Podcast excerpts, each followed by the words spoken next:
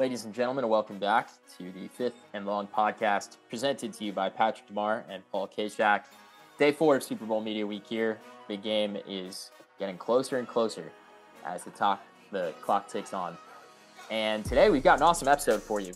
Um, Eric Lupardus of the Kingdom Connect podcast, as well as the Wayne Breezy, a 49ers content creator, writer, are going to be joining the show today. We've got different perspectives on this game from both the Chiefs and Niners side of things, a couple content creators.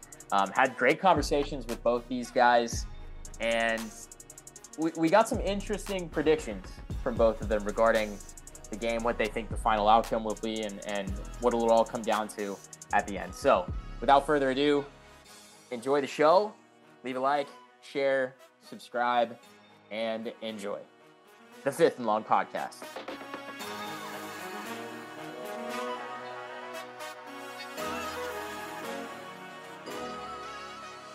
Ladies and gentlemen, welcome back to the Fifth and Long podcast. Patrick DeMarre here. Kamish, you're on board with us as well. Kamish, say what's up one time. What's going on, everybody? Welcome back for another episode. And we also got a little guest here tonight, Eric Lupardus of the Kingdom Connect podcast. Uh, Kansas City, born and raised, representing the Kansas City Chiefs on the show this evening. Eric, my friend, how are you doing? And how excited are you, scale one to 10, for the game Sunday? Man, I'm I'm doing great. Uh, it's awesome to be back in the Super Bowl as a you know Chiefs fan. This is things that we've dreamt for, you know, our entire lives, and you know we're seeing it on a consistent basis. Um, as far as my excitement level uh, for this Sunday, I mean, I'm you know I'm pumped, man. It's a it's it's above a thousand. You know, it, it's it's everything. You know, we're ready for it, ready to go back to back. Kind of thought you would say something along those lines. Um, tell us a little bit about Kingdom Connect, your your show, uh, where to find it, how long you've been running it. Okay, so um, yeah, so you could find it on all your major audio platforms. I'm not really on the uh, YouTube platform at all. I didn't really do the audio video uh, thing. I was more just you know speaking to a microphone. Um, but you know, it's you can find it on Spotify, Apple Podcast, uh, Google Podcast, wherever you know listen to all your audio. Um, but yeah, no, it's just a, a fan podcast. No, I'm not like an analyst. You know, I'm not uh, you know, affiliate with the team. I'm not an insider or anything like that. I'm just a, you know, diehard, long life Chiefs fan. Um, just something I've always wanted to do, podcast wise, you know, just talk about uh, my love for the game, my love for the team. And um, one day I just decided, like, hey, I just I I need to start it and I need the motivation. And I think uh, I had mentioned to you, uh, do you do you hear me well? Yeah, absolutely. Okay, okay. Um, and I, I had mentioned to you uh, before we had like that little conversation briefly. Uh, I needed something to kind of help me start the podcast, like some some sort of motivation. And then all of a sudden, we trade Tyreek Hill, and I was like, all right, this is this is the perfect moment to start this podcast. And I finally did it. Um, as far as like the name goes, Kingdom Connect, that just you know kind of came to came to mind right off the uh, right off the bat uh, you know, because I wanted to connect Chiefs fans, you know, all Chiefs Kingdom. That's kind of what my mindset was, uh, as far as like you know, portraying what my my knowledge for the game, uh, my knowledge for the team, um, you know, how I you know how I view opinions and stuff like that. So, uh, yeah, it's been going on for two years. I started it last year. Uh, we went on our Super Bowl run last year, and then now we're on a run this year. Um, but yeah, no, it, has it, been a ride. I, I enjoy podcasting, and uh, yeah, you can find it. Like I said, you can find it on all your major audio platforms: Spotify, Google Podcasts, Apple Podcasts. Um, yeah, so it's it's it's pretty good podcast, I should say. There we go. Kingdom Connects, folks. You know where to find it. Um, so you're you're a diehard Chiefs fan, born and bred in Kansas City. You remember the glory days of Priest Holmes, Tony Gonzalez throwing it back to the olden days. Some of my first football memories actually of our Priest Holmes kick return touchdowns, punt return touchdowns, the whole nine yards. Oh, such yeah. a d- dynamic oh, yeah. player. Um, and, and you brought up the Tyreek Hill trade as well. You've seen success for a long time. Paul and I were chatting before the show. In my memory, the Chiefs have never really been a bad team. They've always been competitive, especially with with Reid there. When they had Smith there, they were pretty good. at. I remember actually, uh, as a Patriots fan, the week before the on the on to Cincinnati game, you smacked us in week four. You, you beat us. I think it was like forty something to like ten. Yeah, and everybody at, claimed our, our dynasty was over. Yeah, it was a Monday night football game. I was at that game. Uh, you were at know, that game? Yeah, no, it, yeah, I was. Eh, you know, what's so funny is there was a there was one lonely Patriots fan sitting in my section, and I mean, I I applaud him because you know he he took the harassment like a champ. I mean, yeah. I felt bad. I mean, he was just sitting there drinking his beer, like you know, yep. he was like, "Yep, we're getting our ass kicked right now. What it is, what it is." And oh, sorry, I didn't mean to cuss. Is that you know, is that okay? No, you're, you're totally good. good. You're All totally right. good. Um, so anyways, and then you know everybody's just tomahawk chopping in his face, you know, but no, uh, yeah, everybody thought Tom Brady was done, and ironically, no, you guys ended up making a Super Bowl run that year. Um, and we also beat the Seahawks that year, which was so funny. And then you guys ended up playing each other in the Super Bowl. So yeah. Well, people even said Mahomes was done at one point this year. Flashing back just to not too long ago, week 16, this was Christmas Day a terrible loss to the Raiders, who were kind of on the come up at the time. Uh, Antonio Pierce, who took over, is now going to be the head coach there to stay starting next season. Um, but that was the last loss of a three and five stretch that included losses to the Packers, Eagles, Bills, all playoff teams. Um, one of them, one of your conference rivals that you would end up having to face again and beating. Uh, you also have the Broncos in there as well. This was probably the worst stretch of Mahomes' career as a Chiefs fan and this year actually was was the most losses Mahomes has had in a regular season. Now there is the, extra week to the season, which there hasn't always been since he's been around. But um, did you have a moment, a few at that time where you were really concerned about this team, or, or you thought, hey, maybe you know, well, we might even like fall down to the four seed, or, or what's going to happen? Did you feel? How did you feel at that time? How did other Chiefs fans at that time feel as well?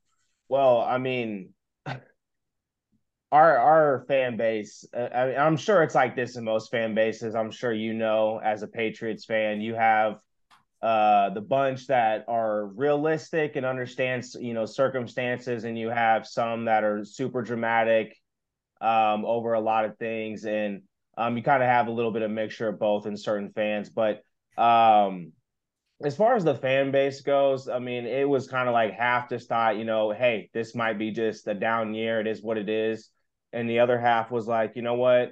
As long as we get to the playoffs, we have Patrick Mahomes, that you know, Andy Reid, anything can happen. And that was kind of where my mindset was personally. Now there was some doubt. I mean, I think after that Christmas game against the Raiders, uh, just how they played offensively, uh, and then you know defensively, it just it was just not great overall. And um, uh, I just seeing how the guys were, you know, how players were with coaches, how coaches were reacting, you know, post game. You kind of had a feeling that maybe, you know, hey, maybe there might be checking in, but they found a way. And uh, it's one of those things where you can't count Patrick Mahomes out ever. You can't count Andy Reid out ever. Uh, the combination together is deadly. Uh, we've been seeing it for like the last uh, six years running. Um, and uh, yeah, we just had to keep our faith. Um, and a lot of us, as the season went on, uh, and then leading into the playoffs, we started seeing it in uh, reality. Speaking of Andy Reid, if he wins Sunday, if the Chiefs win Sunday, he'll he'll be uh, just the fifth coach in NFL history with three Lombardi trophies. That's three Super Bowl titles.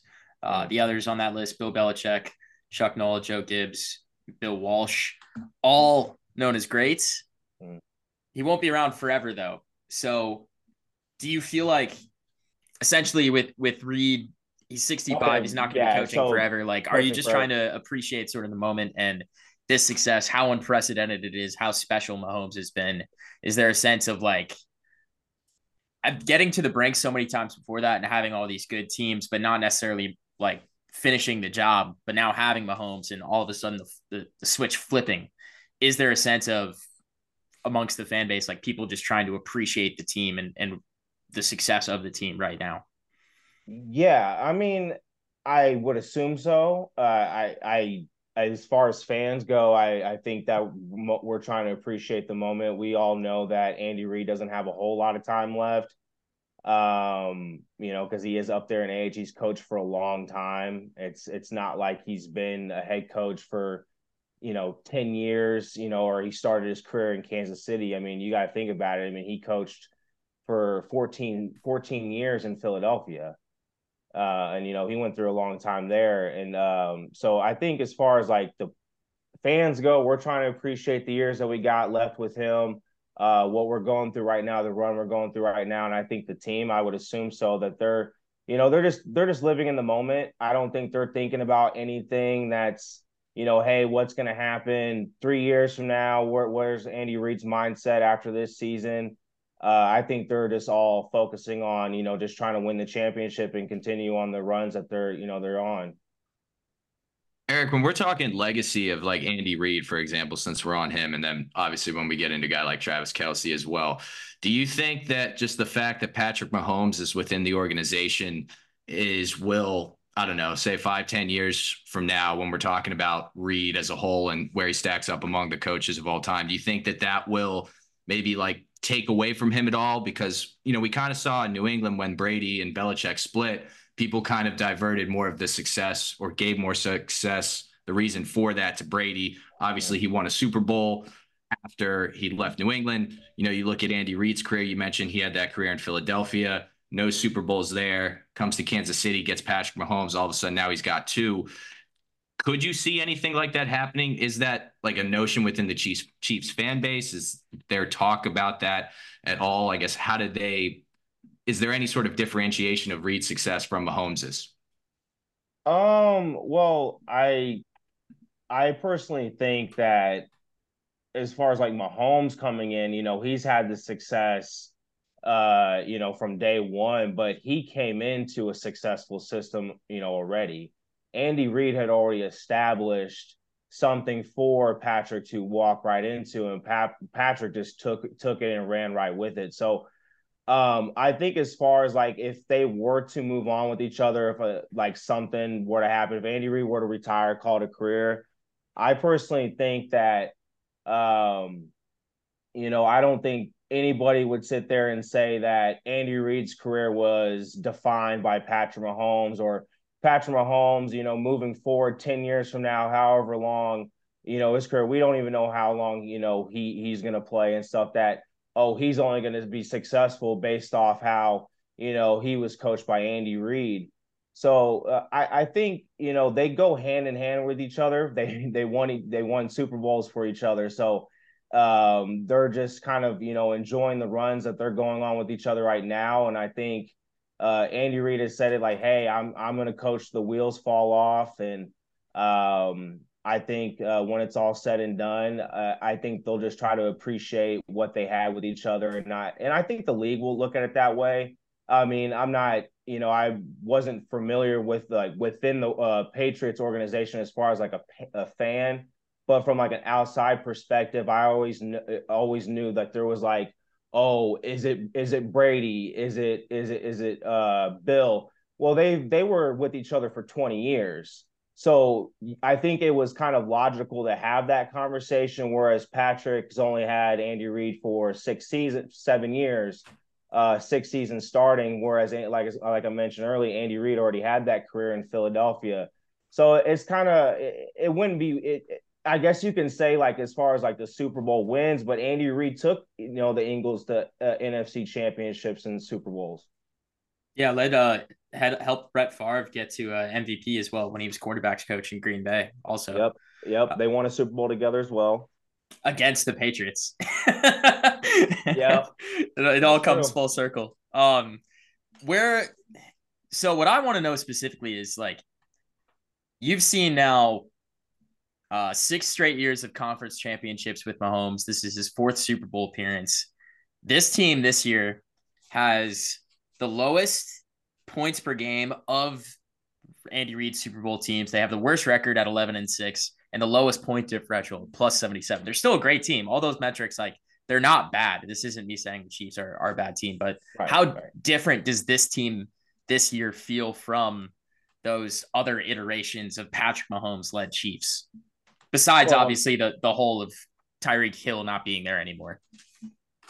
I mean, uh, I a lot of it has to do with that. I mean, yeah, because he, you know, he was the guy with the explosive plays. Um, I think uh, losing losing someone like him kind of also didn't help Mecole Hardman because Mecole Hardman, uh, you know, he had explosive plays because Tyreek Hill had explosive plays. They fed off of each other in ways, and then, you know, Travis obviously ate up the middle and did his thing. But um, I think you know, losing Tyreek Hill, you added someone like Juju Smith Schuster last year. Uh, you know, an experienced receiver like him who's who's been around, who's seen a lot of defenses, you know, he understands the NFL.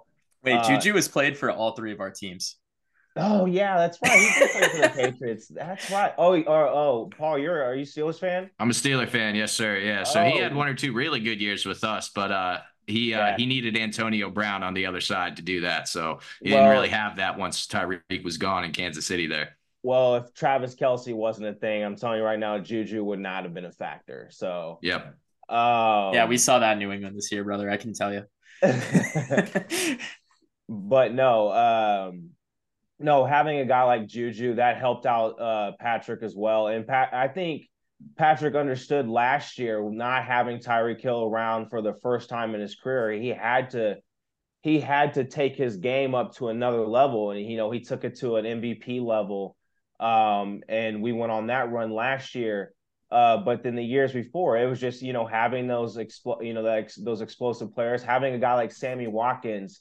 Uh, even though he kind of battled through injuries, in the suit the first Super Bowl run, he had a great year. He, you know, he was explosive that year. I think he had like 700 yards, uh, a decent season, but you know, it wasn't it wasn't anything flashy. But he was able to make those key moments that uh, extended plays, and then you know you had the plays for Tyreek and Travis Kelce, and it was just those three going on. Uh, uh, you know, looking like the Harlem Globetrotters out there, but still, uh, I think this year it's been losing losing Juju didn't have an experienced receiver. I think they expected the young guys from last year to take a step step up. Right. And so that's been like Rashee Rice just finding ways to to contribute and getting better as the season progresses. Yeah, Paul and so, I love love Rice, by the way. We're big. Yeah, I wanted to ask you what you think his ceiling is because we're we've been kind of enamored with him, and we think that he's come up big and super fast as well, and we kind of think that he might be coming that next big weapon of Mahomes's, but I'd like to get the inside perspective on that. Um, so you know, I, I honestly I don't know what I would compare him to. Uh, a lot of people try to compare him to Dwayne Bowe when he first uh, got with us. Um, okay. I think he, I think he's just like that, you know, a big bodied slot receiver, but he, he actually started playing a lot on the outside towards the uh, latter half, the later half of the season. Um, and he's been, you know, flying. I mean, he had a great game and uh, against Miami, decent one against Buffalo. He's had a few catches, had a few catches in the Raven, key catches in the Ravens game, kind of like was held to like, you know, under, I think he was like held under like 60 yards. Wasn't anything crazy in the AFC championship. Uh, but he's been able to find those spots for um, Patrick Mahomes. He's been being able to understand where Patrick Mahomes needs him to be because the thing about Andy Reid's offense and how Patrick Mahomes works, it's all about timing. It's all about getting in your correct spots. And uh, I think Rashee Rice is starting to finally understand that, and you started seeing it towards the uh, uh, the second half of the season, and why he almost became, you know, he almost got a thousand yards. I mean, he was the, I think he was the most. Mm, he didn't break the Chiefs. No, he did break the Chiefs rookie record. He broke the Chiefs uh single uh season rookie record, but he didn't break or maybe I got that incorrect. I don't know. He did something. He did, either broke Andy Reid's uh, rookie. It was the rookie record. receptions record. Yeah, yeah, seventy. Yeah, on that Christmas Day record. game that they lost, actually. Um, okay, yeah, he got his his seventy first, which broke the uh, rookie single season receptions record. Yeah, um, thank you. Yeah, with with that, you mentioned the the Baltimore game. I mean, after after that Miami game, which everybody remembers, the Ice Bowl and Arrowhead, whatever you want to oh, call yeah. it. I don't know if it has an official nickname yet, but it should.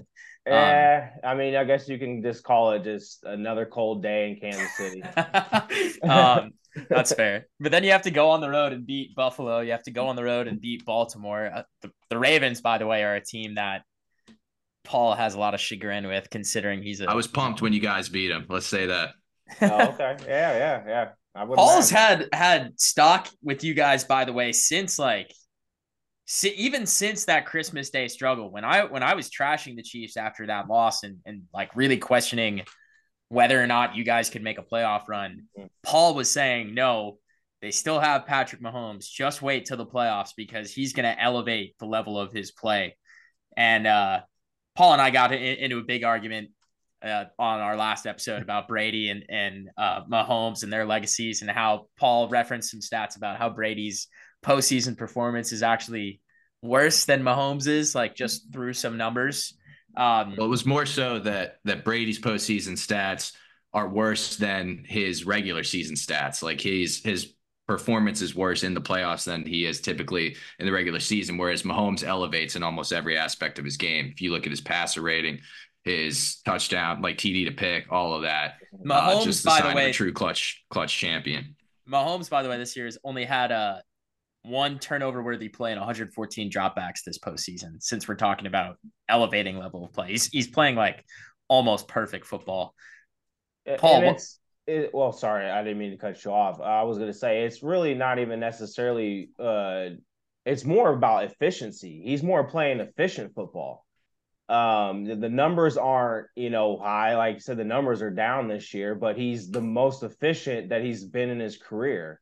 Um, and that's, you know, it's it's worked. Um, as far as like the this coming into this run, going into the playoffs, he's been really efficient in this playoff run.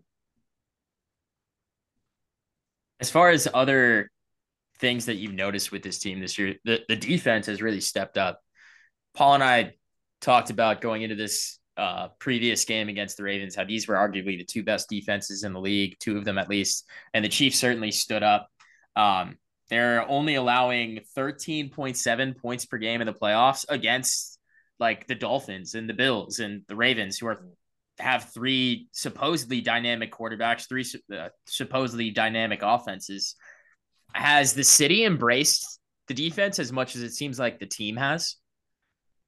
Um, yeah. Uh, I mean, there's the the motto that's going around in Chiefs Kingdom is in Spags we trust, and uh, Spags has been yeah, we saw the t-shirts phenomenal this year. And uh, ironically, he he told uh he told a lot of reporters that yeah they need to burn those shirts. I I don't like my face getting plastered over like that. Uh, he's a funny guy, uh, but he's been amazing this year uh, what he's done with this uh, unit, uh, it, being able to mold them and uh, transform them into who they are. I mean, he took took a bunch of young guys last year. Uh, I want to say it was seven. Took seven uh, young new new defenders on the team. George Karlaftis was in there. Leo Chenal, right? McDuffie, all pro this year. Oh yeah, you know a lot of new guys that he had added onto that side and they all contributed and they they helped on that run last year and it was crazy because technically last year was supposed to be the down year based off the young talent that we had drafted and you know losing Tyreek Hill and then it didn't we win and then we all this ultimately ended up becoming a down year based off the statistics but defense we've embraced it, it it's they've been awesome this year. Uh Spag's been awesome uh, the coverages, the mixed coverages, the different fronts. Um, I think the addition of Joe Cullen, our defensive line coach, uh, who's also been a defensive coordinator in his past time, I think having him around in Spags' like you know mo- uh, room kind of give him like a you know different you know mindset as far as like changing up different things, and um, it's been kind of ke- uh, keeping the defense versatile. Uh, he's been you know sending a lot of different blitzes and I can imagine what he's gonna uh only can imagine what he's gonna do this Sunday uh against the 49ers. So um yeah, it's been it's been a great uh great year seeing how the defense has been and technically uh this has been the best defense that I've seen uh as a Chiefs fan. I, I didn't really get to watch those 90s defenses like that. Um, you know, because I was young, like, you know, baby, whatever Right. Uh, but uh, you know the Derrick Thomas teams, but those those teams were great. But I think this team matches up as far as like the best can I would say is the best Kansas City Chiefs defense because there's not one weakness on the defense. Um, I think if you go back to those defenses, they just had one guy in each level, whereas this this type of defense, I mean, we're there's so many guys everywhere as far as like in each uh the defensive line, linebackers, secondary, and they're deep. It's not just they have their they're starters. They have a lot of uh, uh, role players, a lot of backups that are just come in and actually fill in and do just fine. Well, they have this year that a combined between the playoffs and regular season points per game of 15.6, which is the lowest since Andy Reid became head coach in 2013. Paul is a huge fan of Chris Jones, by the way, who um, is of reputable name for a few reasons. Paul, break it down. Yeah, so I, I, really wanted to ask you about him and your opinion of him. I was surprised that you didn't mention him by name when you were going through some of the uh, the impact players just there. I know that you were trying to highlight some more of the young guys. To me, honestly, it blows me away that this guy can register double digit sacks at the frequency that he does playing on the defensive interior, where that's not always a position that's gonna gonna register the sacks. A lot of the um, like the workload for that would be eating up blocks mind just talking about him and the impact that he has on that defense, um, whether it be in a situation where he eats blocks and frees up other guys to make the play, or he's actually making the play himself. Because I mean, he's he's putting a Hall of Fame career together himself.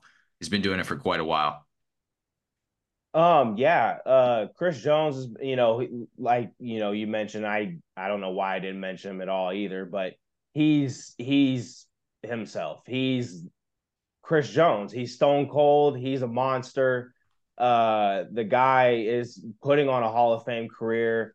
Um, the ability to just take up the blocks that he does, the the bull rush, the power, um, his leadership. I mean that that that's another thing. Um, he's been everything to that defense. It, it all starts with him. Um, everything around him, the de- you know defensive ends, Karlaftis, uh, Omenihu, uh, unfortunately, we lost him for the season, but um, a lot of those guys fed off of how Chris Jones was performing. And if if he didn't have, if he doesn't play the way that he does, that defense does not. That defense can't move um, because the defensive line is able to, you know, the way that they're able to apply pressures because of how many blocks Chris Jones takes up and his ability to beat the blocks too. Um, he just wreaks havoc, and he's been doing it for a long time. Um, I know that there's some contract stuff that we, you know, we've been kind of going through with him last uh, year, and then you know it's going to be coming up this year again. Um, a lot of us Chiefs fans, we we want to keep him around. We hope we can keep him around for the long run, but we understand that this is a business, and uh, the biggest thing is we're just trying to live in the moment with him and uh, keep seeing him wreak havoc in the uh, the middle of the defensive line and hopefully we can uh, bring home this third championship with him. You think he's the most important guy um, in terms of stopping Christian McCaffrey? Um, I think he's the most important guy as far as like uh, making the I.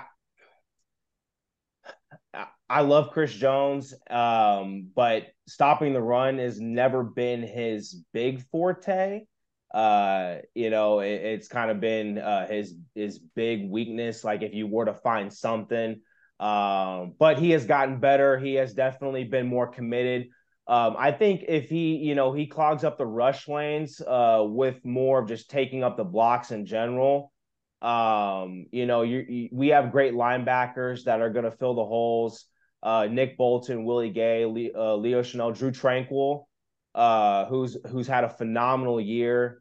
Um, you know, those guys are going to fly in, and I can imagine what Spags is going to do. Spags is going to line a lot of those guys up into the uh, gaps that are not occupied by defensive linemen, and he's going to occupy that with the uh, linebackers, and it's going to take.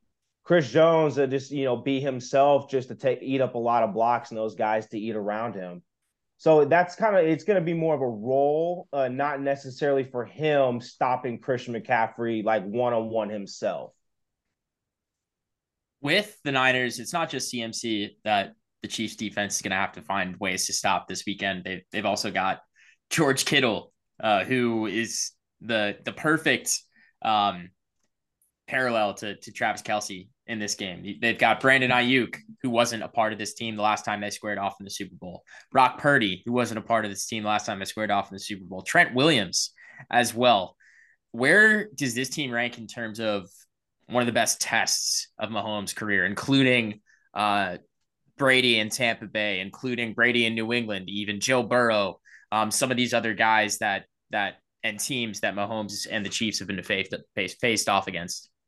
Well, I always say your next challenge is the next one. I mean, it's it's always it in the, especially in the NFL, everything's parity. Uh, Andy Reid says that all the time. I mean, it's any given Sunday.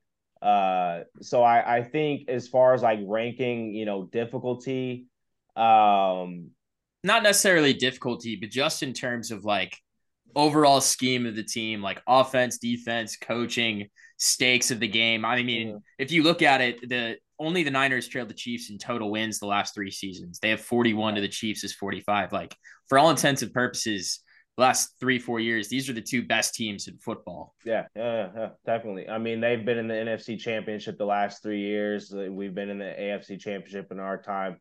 Um, no, I, I definitely think this team is uh you know, I think they're they better quarterback play uh as far as like from the first 49ers team. Brock purdy i i think the slander that he's been kind of getting from a lot of people is not warranted. I i'm a big brock purdy fan. Uh i love what you know he's been able to do for uh the 49ers to come in and i think he he he elevates that team in a different way. Uh, i know that he might not be the the top five player on his team or whatever, but he does bring a different juice to that team that makes them a little dangerous. And uh, you know, I you know, you mentioned players like Aiyuk, Deebo Samuel, you know, Chris McCaffrey, George Kittle. Uh, you know, those guys, those guys are hungry. I mean, uh, Aiyuk wasn't on the first uh, Super Bowl team, but Deebo Samuel, George Kittle, Nick Bosa, those yeah, guys. Bosa is a huge matchup this weekend too those guys were on the first uh those first Super Bowl run with them in 2019 so they're they're hungry to you know win this game. They're they almost have the the revenge mindset I can imagine. Um so they're going to try to bring it give it their all into this game. So I, like I said earlier I always say the it's always like the next matchup is kind of like the next challenge in a way. Um and I think uh, the the Super Bowl against Tampa Bay, they were just it, it, they were completely decimated as a team, like injury wise, offensive line. Yeah. Um, guys just were dropping passes. Tampa Bay had an answer for everything that they did. Uh, there was just no, there was they just weren't going to get that one. But um, I think this, I think this, the Eagles won. That was a back and forth game. Uh, you know, awesome that was game, fun, awesome game to watch.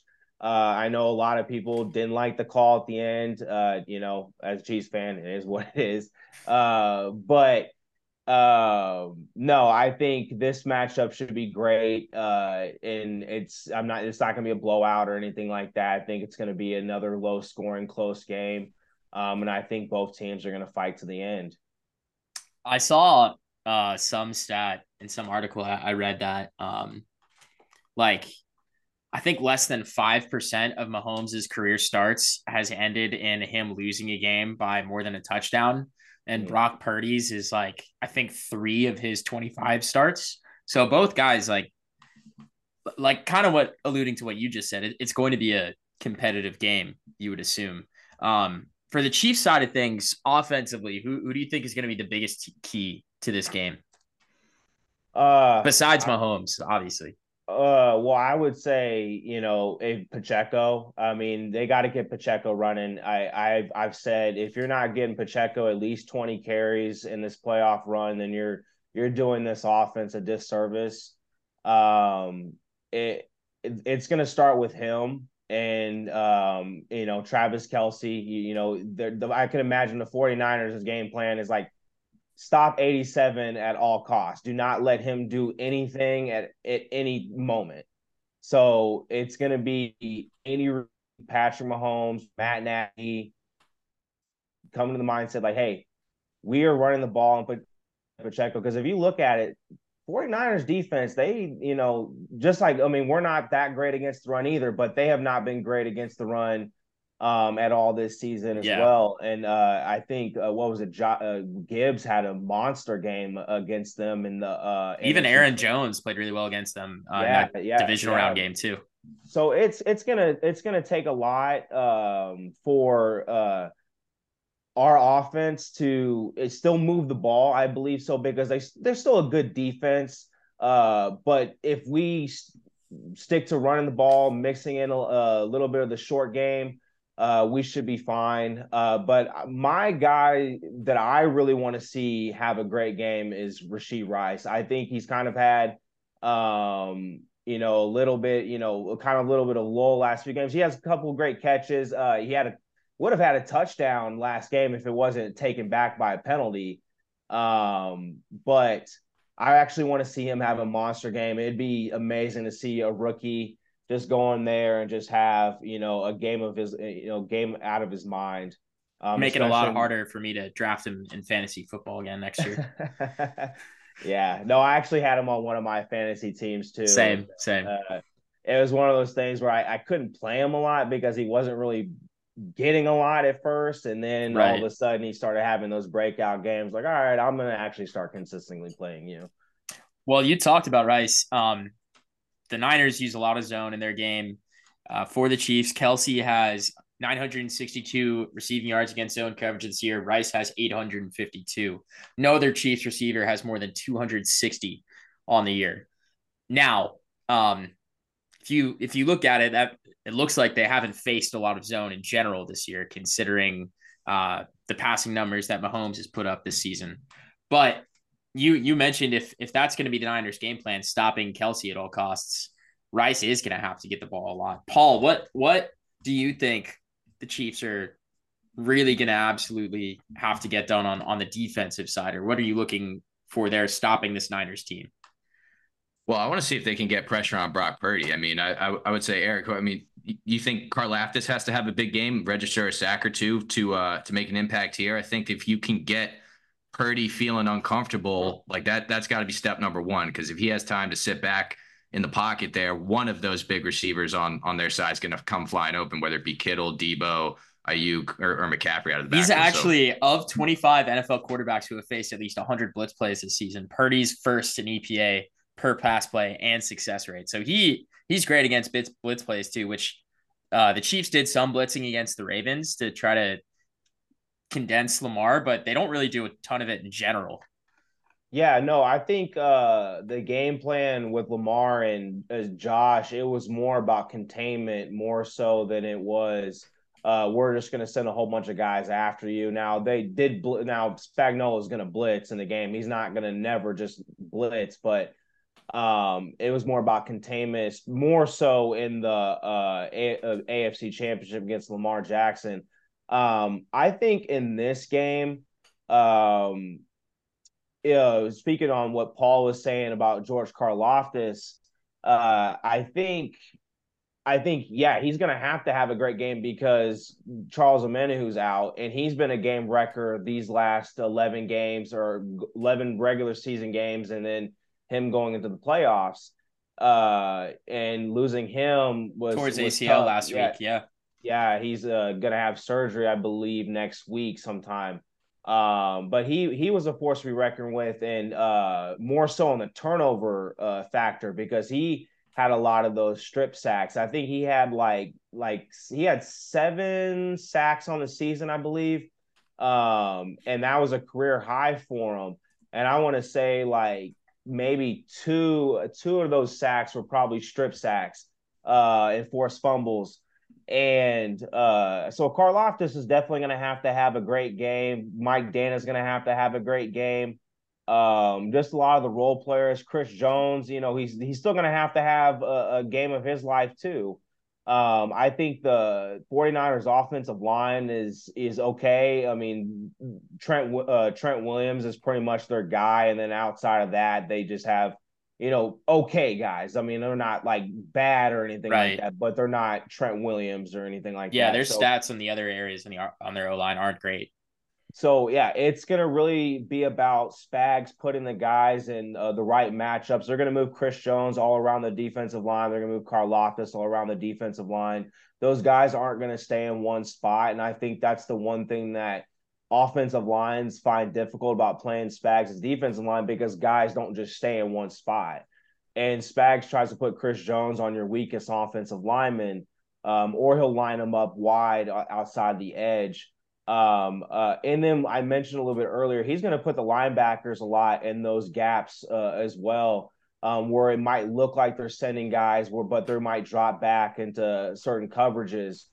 Um, so it's really going to be about trying to confuse Brock Purdy. He's a young quarterback. He has not seen every defense in the league still.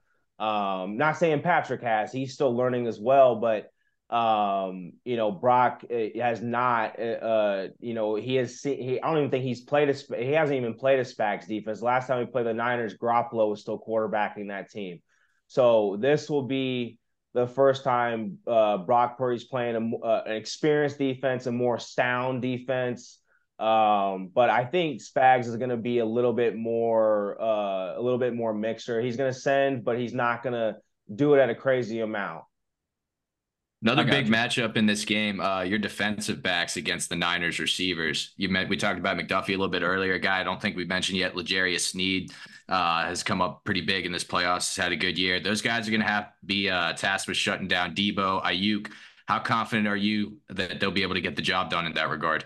I'm very confident uh 100% confident in those guys. They have been they have done it all year long. Um they've been themselves. I mean they might have had some mess ups every once in a while. Sneed hasn't given didn't even give up a touchdown all year until i think he gave up his first touchdown in the buffalo bills game uh the divisional round game. But still i mean just to go all season long with not doing so um, I, I, yeah, those guys are gonna have to, you know, still play out of their minds because Deebo Samuel's great, Aiyuk's great.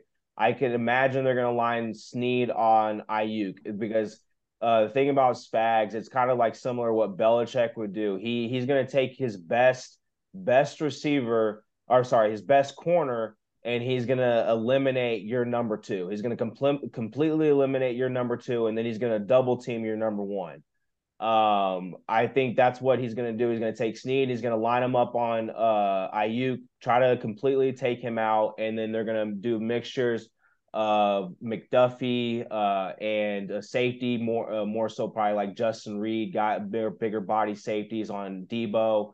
Uh, I can imagine uh, Justin Reid might get a little bit more one on one with George Kittle too. Um, and the linebackers are going to have to play great in coverage too. But uh, Sneed and McDuffie, yeah, those guys have been great all year, and they're going to have to have another great game too. Do you have a, a score prediction for this weekend? Yes, I do. I think we win uh 24-20. Okay. Okay. 24 In what fashion? In what fashion? Comeback fashion? Are you guys up the whole time and San Francisco scores a little garbage time TD later? How's this game play out? You know, this is going to probably this probably could give a lot of Chiefs fans heart attacks, but I think uh I don't think we end with the ball. I think the 49ers I think the 49ers have the ball last and I think defensive defense, stop to win the Super Bowl. I love I think, it. I think defense gets a stop. I I I'm going to go ahead and say there's a pick. I don't. I'm not gonna say I don't know who's gonna get it, but I think there's gonna be an interception to end the game, and uh, Mahomes uh, will win his third championship. Andy Reid will win his third ring. Um, yeah, so I think we win 20, 24, 20. Um, and yeah, it's uh, gonna be a great game. I'm excited for it. Super Bowl MVP pick. You know, I'm I'm gonna be different this. Uh, I'm not gonna be typical and pick Mahomes, even though I think it's been what I don't even remember the last non-quarterback uh, that had it. Um, but uh, I think it was Julian Edelman. I think. No, uh, Cooper Kupp. Cooper Kupp. Cooper Kupp. Yeah. Yeah. Yeah. yeah Cooper, Cup. Cooper Kupp. Yeah. Um, you know what? I'm gonna think Kelce's gonna get it, and the only reason why I say that is because it, you know people are predicting that he might retire this year. Who knows? How everything's gonna go, and you know his girlfriend's gonna be there, Taylor Swift. So I'm gonna go ahead and pick uh, Travis Kelce. Uh, that's my Super Bowl MVP right there. His girlfriend, none other than Taylor Swift. I say, I say he put he put Swift on the map, not the other way around. So that's the way I look at it. Hey, you know what? I wouldn't. I wouldn't disagree. I wouldn't disagree. But and if you talk to my uh, fiance, she it's like the best of both worlds uh, for her. So it's uh it's a, been a great thing. Flash forward to next season, though. I, I know you talked earlier about the next challenge is the next game, whatever, but mm. Joe Burrow's coming back next year. He's the only active quarterback to have beaten Mahomes in the playoffs. So that excludes Brady, who, who did it a couple times.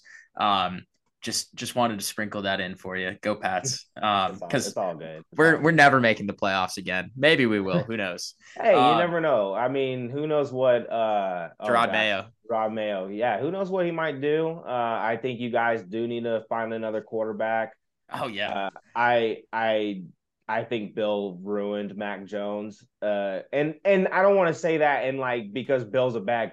No, I agree with you. I agree. I you. just think Mac, you know, he could have been a good quarterback in in the NFL, but just the benching, starting, benching, starting, benching, starting. I think that uh, yeah. We, we don't need to get into it. I could do I could do an hour on this, man. You I'm don't sure want, you, you don't want to go there. I'm sure you, you can. I'm sure you can. Yeah, tread but, carefully here. We're on dangerous ground the way that this conversation is trending. No, but talk to me about about Burrow and next year. Who not even Burrow specifically. If and and let's not talk about Purdy either. If you had to pick one guy that you think is the greatest threat to Mahomes and the Chiefs going forward, one team, one player, whoever, who gives you a little uh who, who's the little voice in the, in the back of your head at night as a Chiefs fan that that you're slightly scared of? Um, well, I think a lot of Chiefs fans have to realize that the one current team that has knocked us off is the Bengals. I mean, they, and they've beaten us in the regular season. I mean, the Bills have beaten us in the regular season the last three years, but that has not mattered in the playoffs, obviously. But I think Joe Burrow, I mean, he's shown to find a way to win.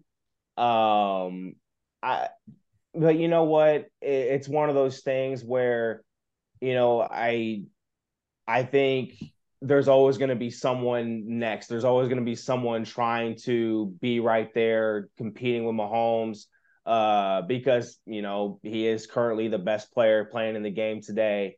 Um, and they're always going to try to find that next guy. Uh, but Joe Burrow is the one guy that has beaten him in uh, the big game uh, to get to a Super Bowl. Um, but those it's Lamar Jackson's always going to be a threat. Josh Allen's always going to be a threat. Joe those those quarterbacks are always going to be a threat. And uh, Mahomes. What about uh, Herbert and uh, Harbaugh?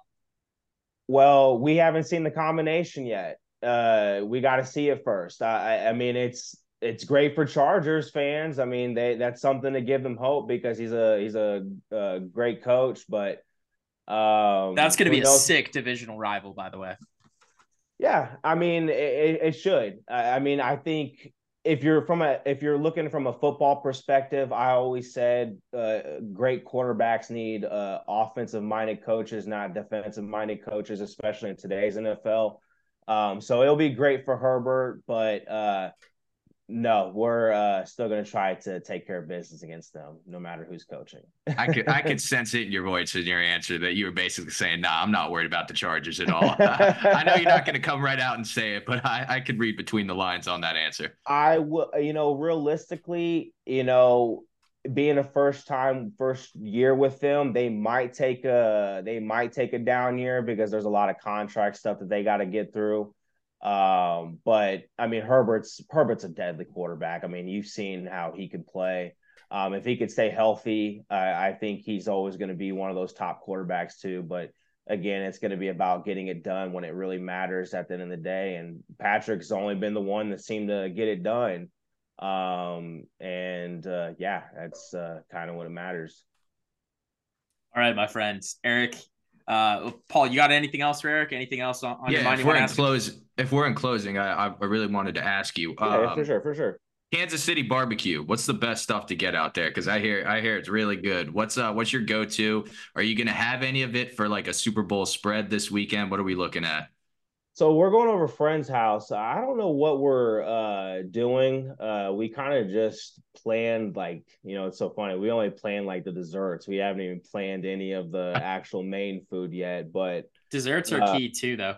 Oh yeah, no. I mean, my uh, my lady, she's gonna make like these uh, Chiefs decorated Rice Krispie treats. So it's gonna be great. But um, no, as far as like barbecue goes, I would say uh Gates. Gates is always gonna be number one for a lot of people. Um, but me personally, um, I would say if you go to Jack Stack, uh, I don't know if you guys ever heard of Jack Stack before. Uh, it's one of uh, Kansas City's uh, famous barbecue joints. But if you ever go to Jack Stack, if you took their meat and you combined it with Gates barbecue sauce, like Gates, the other Kansas City barbecue joint, that would be the perfect, perfect barbecue. Um, okay. Um, they're they're all great. Uh, I, I am I getting know. the the burnt ends, the fire kissed wings? What am I doing? Uh, so uh, yeah, I mean, I would get if you're gonna go to get burn ends, I would go to Joe's. Joe's has the best burn ends. Uh, KC Joe's. Um, they also have a great sandwich called a Z-Man sandwich. It's a brisket, uh, and onion ring, and it's on like this bun. It's fire. It's it's fire. Oh, no, I got, I got it. We're gonna have to come get one of these. yeah, we got the right guy for this, man. He had this answer ready to go. We got a whole plate. Oh yeah, I love this. Jack Stack's great. They have a whole bunch of great things. I like their baked beans. Um, and then um, Gates, I would say uh, their ribs are really good, and their uh, their uh, beef sandwich. So yeah, there's I mean it's there's a whole bunch of places. I mean, there's even like small mom and pop joints that are great too um, that I've always told people like, hey, you don't always have to go to the main ones. Uh, there's also uh, Q39, which is a little bit more bougie barbecue, but it's still good too. Um, but yeah, I always say try to find the, the small mom and pop shops because those are those are the what the real fire uh, barbecue uh, happens. I believe that. I believe that. I definitely believe that. Um, all right, man. I am hungry right now. oh, yeah. No, I yeah. mean it's uh, my mouth's watering at the yeah. moment. I need so. a plate of barbecue delivered to me ASAP. Um, th- uh, so which one lives? Uh, uh, which one lives in Carolina? I live in South Carolina right South now. Carolina. We both went to school at, at South Carolina. Paul lives in uh in Boston. So okay, so I've it's funny because Kansas City uh, people and Carolina people have kind of like beefed a little bit about barbecue and stuff, and uh because you guys are more like uh vinegar based vinegar based you guys yeah, yeah. Vin- you guys yeah. more vinegar based um and whereas more were sauce um and season and stuff so uh i will i need to i actually never personally tried carolina barbecue so i need to go and try it at some point carolina uh, gold is the move it's really good it's like a sort of like honey mustard but not quite okay okay yeah, no, definitely. I would like to try uh, some Carolina barbecue at some point. Yeah, man, you gotta come visit uh come visit the good old uh city of Columbia, South Carolina. We'll take you to a Gamecocks football game. Okay, okay. See if it rivals the atmosphere of Arrowhead. No yeah. shot, but but we can talk it up. We're we're a basketball school. I don't know if you've if you've seen how good our basketball team is doing, but we're uh, we're pivoting to a, a complete basketball school you know, it's so funny is uh KU, uh they're they're still a basketball school. They're always going to be great at basketball no matter what, but they have been bad on the road this year. And a lot of people were just like, man, when's football season going to start? Because the football. Oh, come on, been, man! You guys football, just made Houston look silly on Saturday. I know, I know. It's it, it's one of those things where I think a lot of people were just excited how the football team did this year, winning a bowl um, and just how they're that program's getting built with a new coach. Um, and yeah, it's just it's exciting to be a KU fan as well. You got Bobby Witt Jr. locked down too for for quite some time. I don't know if you're a yes, baseball guy. Yes, yes. Uh, I mean, I'm not like a I'm not like die die hard, but like you know, I'm a KC sports guy, so I'm always going to be following the Royals, and you know, I go to a few games a year. You know, they're they've been cheap the last six years, so um, but yeah, no, it's been awesome signing him. Uh, We've got a Royals affiliate here in in Columbia, the the Fireflies. Oh, really? Uh, yeah. What are they? One of the uh, the single A team, single A teams. Awesome. Yeah, no, uh, no. Royals they signed their guy. Uh, I think it's the largest contract in Royals history. Um, and uh, they're in the process of trying to get their stadium uh, moved. So they're going to be moving uh, Kauffman to the downtown Kansas City area. That's uh, going to be kind of the plan within the next few years. Jeez, I really got to get to Kansas City now. Then uh, Kauffman's yeah. on my bucket list. Yeah, so uh, they're gonna. I would try to get there uh, if you're trying to see the old stadium and how how it is, and then uh, I think the Chiefs, what their plans are when the Royals move, I think they want to use that space and move the practice facility there. Is what I've heard. Obviously, anything can change in the future. All right, Paul. Sounds like you and I are going to a Royals game and getting some barbecue. Yes. Yeah, man. It sounds like a plan to me. Go see Bobby Witt, man.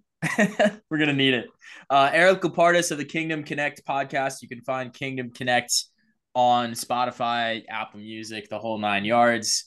Um, Eric, my man, thanks. Thanks for joining us. Good luck this Sunday as well.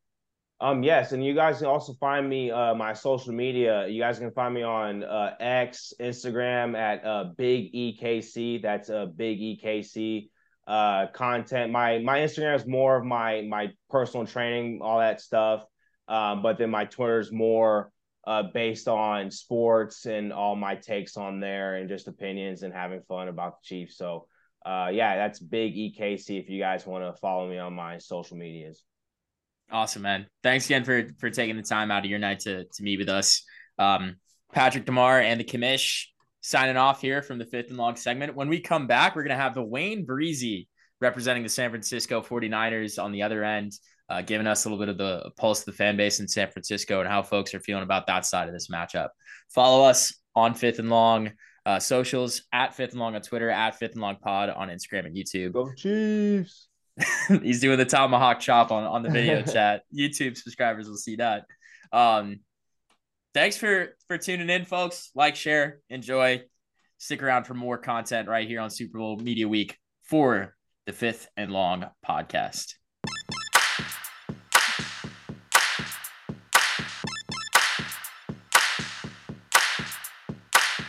Hey, there he is. What's going on? What's up, my man? How are you doing? I'm doing good, man. I'm doing real good. Super Bowl's almost underway.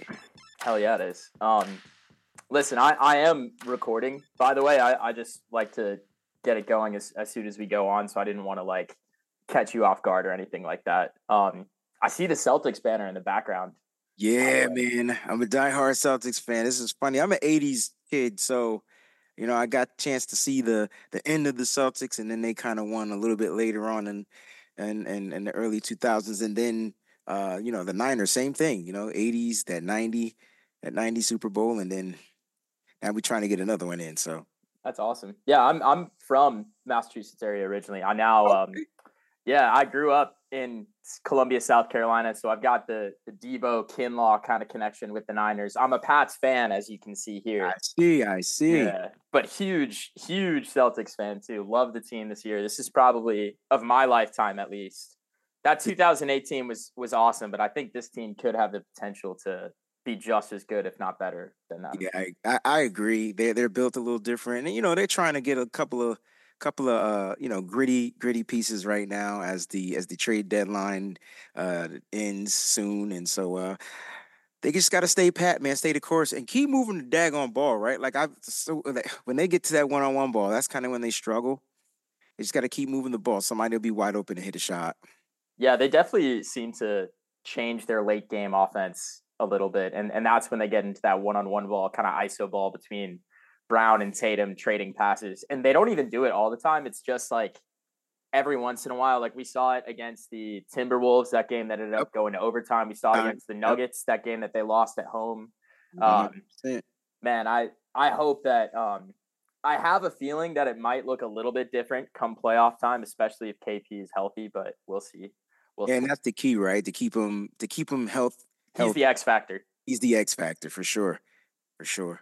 Um, I didn't even properly introduce you. Fifth and Long fans, welcome to the show. This is uh, Wayne Brown or the Wayne Breezy, I believe, yeah. as as you're uh, typically known. Uh, tell me a little bit about what you do for the San Francisco 49ers uh, fan sort of space, if you will. Yeah, so uh, I write uh, for 49ers Webzone uh, and and generate stories and editorials and and breaking news and things like that for the Webzone. And uh, shout out to those guys over there, my man David. Uh, and I also content create and uh, do podcasts uh, with several different on several different platforms. I got started podcasting.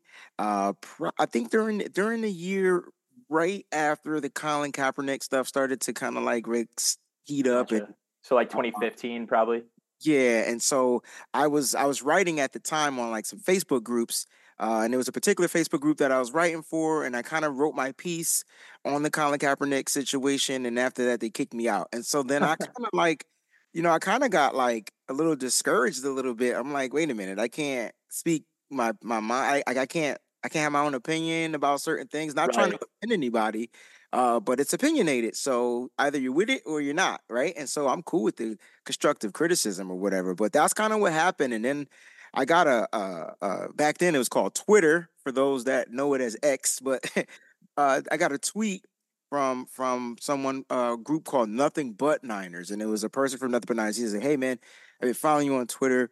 I really love your energy. I love your takes. How would you feel like being a part of Nothing But Niners?" Now I didn't know anything about this particular group. I had just kind of like got out of a group and I was like, I don't know if I'm feeling groups.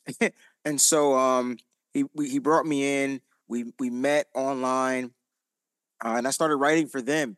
And then I, I, I realized they were doing podcasts and I was like, well, I I want to be seen and heard opposed to being behind the curtains and just writing the words. I I kind of want to be on the camera. So I asked them, they told me to come on and and after that, I started doing draft shows and getting into, uh, you know, the college uh, prospects and things like that, uh, just to give my little twist and spin uh, and talk about Niner football. And then I created my own brand, which is the Wayne Breezie Network, uh, which I'm trying to create. I'm trying to create my own network uh, out there, you know, sort of kind of like following in the footsteps. I don't know if you're familiar with a guy like Tyler Perry and he yeah. did shows and, and movies. Yeah, absolutely you know, in Hollywood and he didn't like what was going on. And so he created his own right? And so i'm kind of i kind of have that as my motivation and it's taking some time um, to get it off the ground but i'm out there creating content for the 49ers for the faithful and just building the community. I'm working with guys like john chapman. He's one of the greatest people i've ever met. Uh, he does the 49ers rush podcast and now i've landed a spot with bleacher report. So i'm creating content uh, live content on bleacher report uh, weekly and it's just been a great ride so far and i'm hoping that the niners which is my favorite team growing up.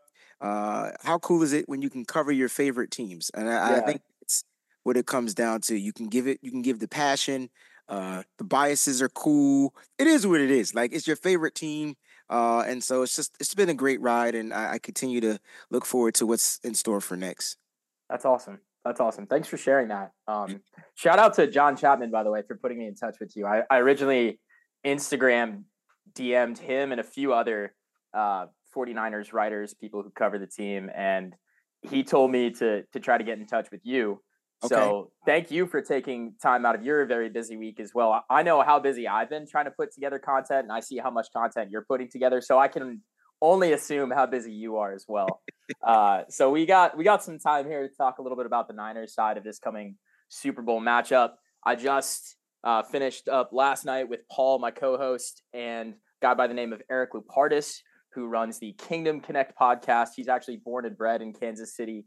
Um, are you? You're not. You're not living in San Francisco, right? But I'm, I'm not even from the Bay. So I'm. I'm from a a town called New Haven in Connecticut, which okay. is the, the best pizza in the world. Yeah, see, I say New Haven. It's two things you know. It's either Yale or the best daggone pizza in the world. That's that's what that's what we're known for. And so, man, yeah, that's how I was born and raised there, and I still reside in Connecticut as we speak. But I do spend time out on the West Coast, getting out to the games, because when I give content, I want to make sure it's authentic, you know. And it's kind of hard to talk about the Niners when you're not there. So I, I, do get to go to several games throughout the regular season. Uh, as far as home games, I've been to the playoff games, and I'm headed to the Super Bowl. So this is going to be exciting, uh, upcoming. That's awesome. Never been to a Super Bowl. I've, I've only been to one NFL game. It was the Patriots' first round win against the Chargers, the okay. the Super Bowl run against the that we ended up beating the Rams. Uh, that oh. final year that that Brady and, and Edelman and Gronk were really in their heyday in New England. That was a beatdown too. Great game. Um, yeah. so, so cold though. Super Bowl was different, but the, that game was a beatdown. This game, that Rams team, actually, in some ways, reminds me of this Niners team. I was thinking about that uh, earlier when I was drafting my notes. I, I didn't include it in here, but young quarterback, really exciting offense, a lot of dynamic players. Uh, defensively, they have some skilled guys as well. Um, you've got the offensive genius head coach McVay, Shanahan. I, I don't think it's an, an exact parallel, mm-hmm. but there there's a little something there. I feel like. I, think I see the similarities. Um, you know, when I look at this 49ers team and how it was assembled, you know, it, it wasn't assembled overnight.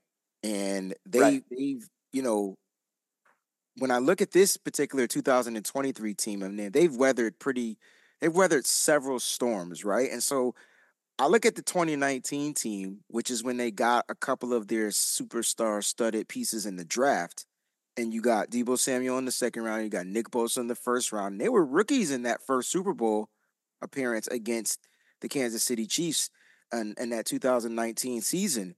And so like it's crazy because now they're matured, they're vet they're they're labeled as veterans. And it's gonna be cool to see how they go out there and respond a little bit differently as veterans opposed to being rookies and just wanting the ball and and trying to make a play and do this. It's going to be cool to see those two guys in particular, as well as George Kittle, because George Kittle was on that team. Fred Warner was on that team, uh, and you know they were they were two years ahead of those guys. But it's going to be cool to see how well they're going to be able to weather like whatever type of you know adversity steps up to them in this Super Bowl. It's good to have key savvy vets on the team that's kind of been there. No, they didn't win, and they're going to be playing against. Uh, I feel like one of the best teams that we've seen as far as their franchise. You know, Kansas City is just doing their thing right now. I don't think they were like the best team this year, but it's not about the regular season. And I think that's where a lot of people get things misconstrued. And you can go, you can go. I don't. I, I'm listen. My son is a Patriots fan, so I would never take shots at the Patriots. Plus, Tom Brady's like one of my favorite players of all time. He went to Michigan. I'm a Michigan fan, so like I, I go back to that. But remember that Patriots team that won like every game that year? Was the Randy Moss year, and yeah. then they, they they play the Giants in 2007, and it was just it was a it was. Oh, a, trust me, I remember it. I know, and I'm sorry, but it was just a wave of defense. It was like, yeah, you can get through this way, but then they had these young guys coming off the bench fresh, and they were just they were just getting pressure on Brady. And even though, even though I felt like, even though the Giants defense did look good, it's not like it was a blowout. It took a uh, a miracle for them to even win that game, right? And took a it took a catch on David Tyree's head that Rodney Harrison somehow couldn't knock out of his hand for it to be a win. And so um, I'm I, I said that to say that you know the best teams don't always find ways to win and so the better teams figure out how to win and and that's what the giants did in that particular game that's what the chiefs did in 2019 they were kind of what the chiefs are doing right now and that's exactly what they're doing right now so this is gonna be a great game bro great game you mentioned uh, George Kittle earlier as well. Paul, my co-host, he, he's he can't be here unfortunately. He's he's working a full time job as well as doing this podcast, so he's at work currently. He wanted to be here, but right. he wanted to to make sure that I made sure to ask you. Okay. George Kittle versus Travis Kelce. If you had to just take one or the other, put your Niners loyalties aside. Paul is heavily on this Kittle side. He believes Kittle is really the best tight end in football. He does okay. so many things on, that don't really appear on the stat sheet. You know, he's a great blocker. He reminds me of Gronk in a lot of those ways, where uh-huh. he's dynamic both in in the in the run game, but also in the pass game. You know, mm-hmm. um, him head to head versus Kelce. Which one would you rather have in your offense? It's it's tough because I feel like these are the two best tight ends in football, hands down. And and I, I love what Kittle does. I love what Kelce does. I just want to put out there, like I know Kelce is labeled a tight end, but he's literally a wide receiver in a tight end body. Like the yeah. dude can run routes better than wide receivers in the NFL. So it's really preference, right? And so for me, I'm an all-purpose guy. I, I like to use all-purpose players. I cook with all-purpose flour. I just I'm just all-purpose. And so I look at George Kittle if I needed to use him in the in, in the receiving game, I can get George Kittle activated going across the middle. I can get him screens. I can get him. He can still be dominant, but it's what he can do in the run game that Travis Kelce can't do. And the one of the reasons why I did love like Rob Gronkowski at the time, it wasn't the fact because every time you threw the ball, it was a mismatch nightmare.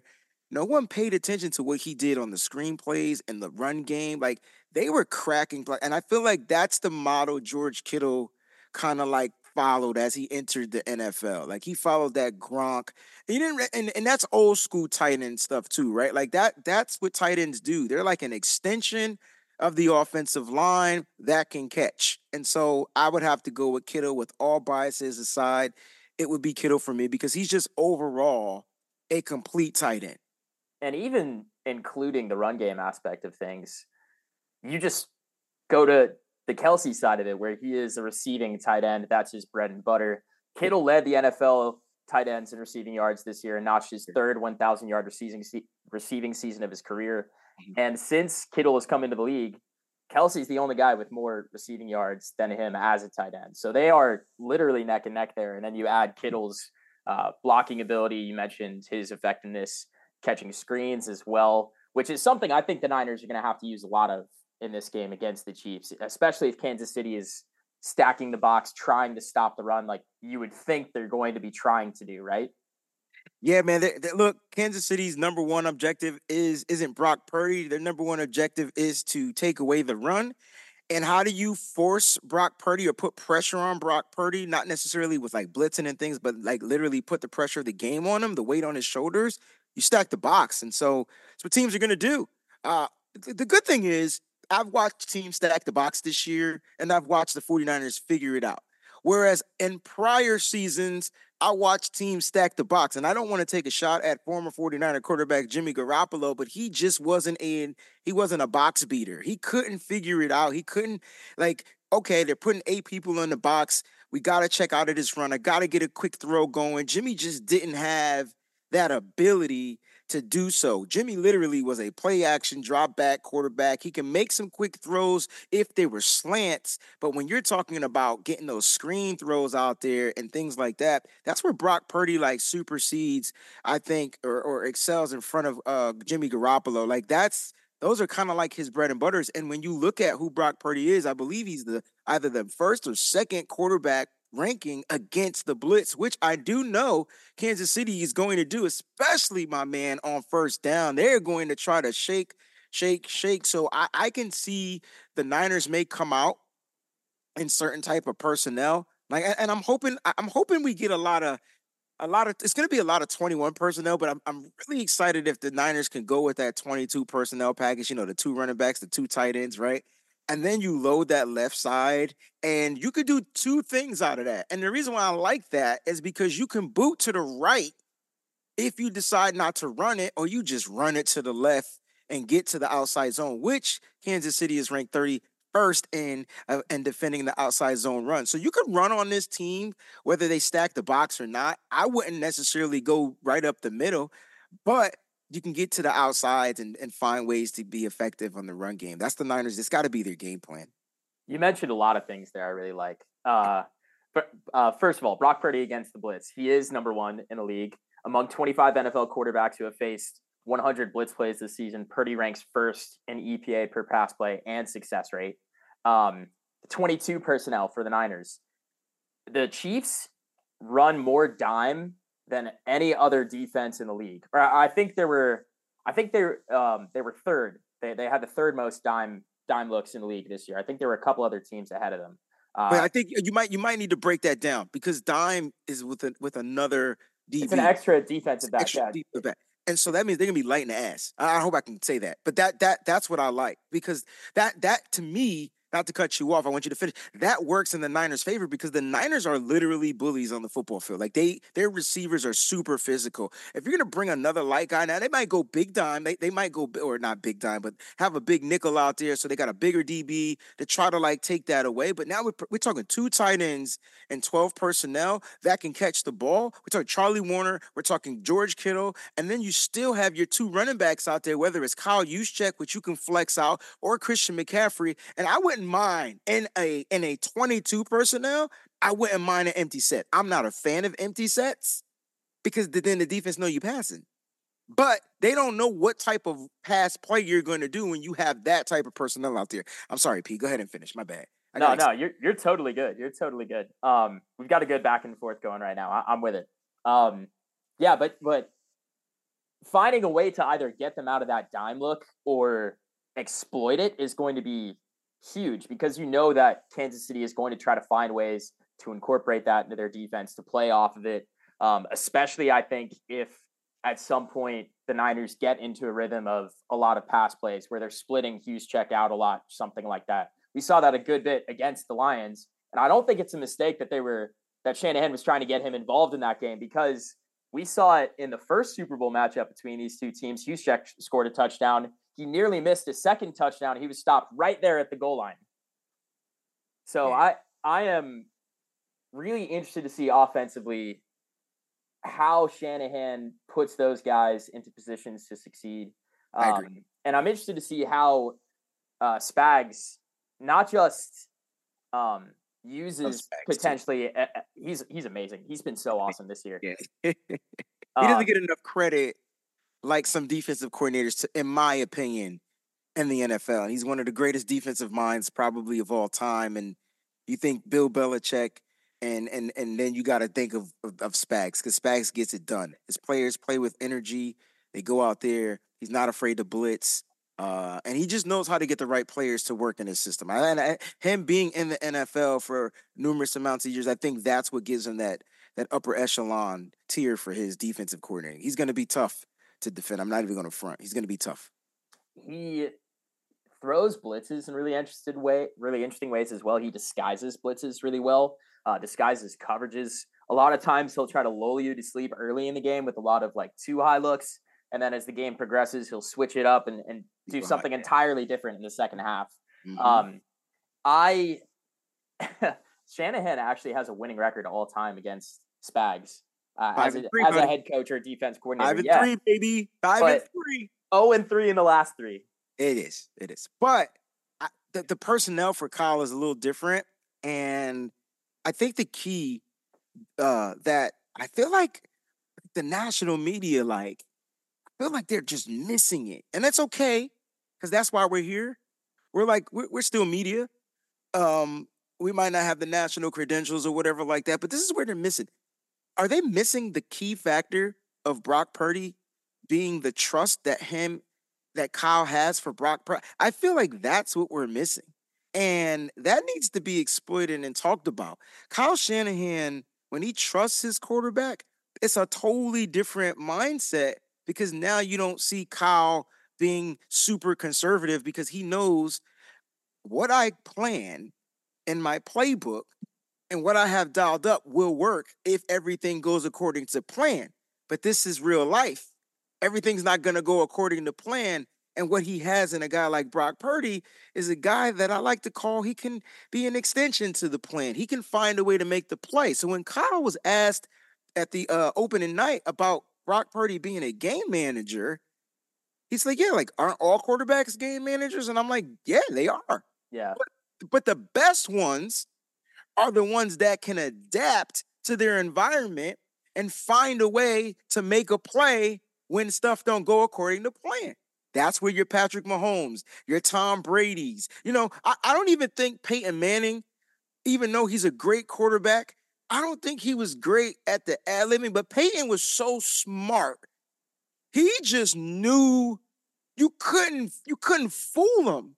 He just knew defense. You couldn't disguise it. He just knew, and and and and and he was great. He had the greatest mind. But sometimes to me, the, the greatest quarterbacks are the ones that can figure it out like right there on the fly. And I think that's the difference we're seeing in a guy like Brock Purdy because that who that's who Patrick Mahomes was. Everybody thinks Patrick Mahomes is a drop back quarterback. Nah, I actually think he's not as good as a drop back quarterback. I think Brock, I mean, think Patrick Mahomes is actually better when the play breakdown and it's just him and and, and his innate ability to play football, and he gets a guy with a one on one winning a matchup, and that throw be accurate as heck. Like that's who, and that's who he is. He is a playmaker he and Kelce are so good at playing that sort of like backyard like, style of football where when things break down, they just switch up on the fly. They're on the same page.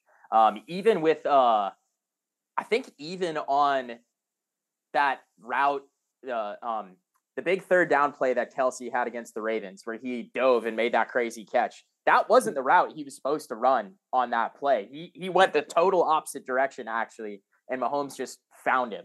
And um, that, how do you defend that? I'm asking you because you're a great mind. How do you defend that?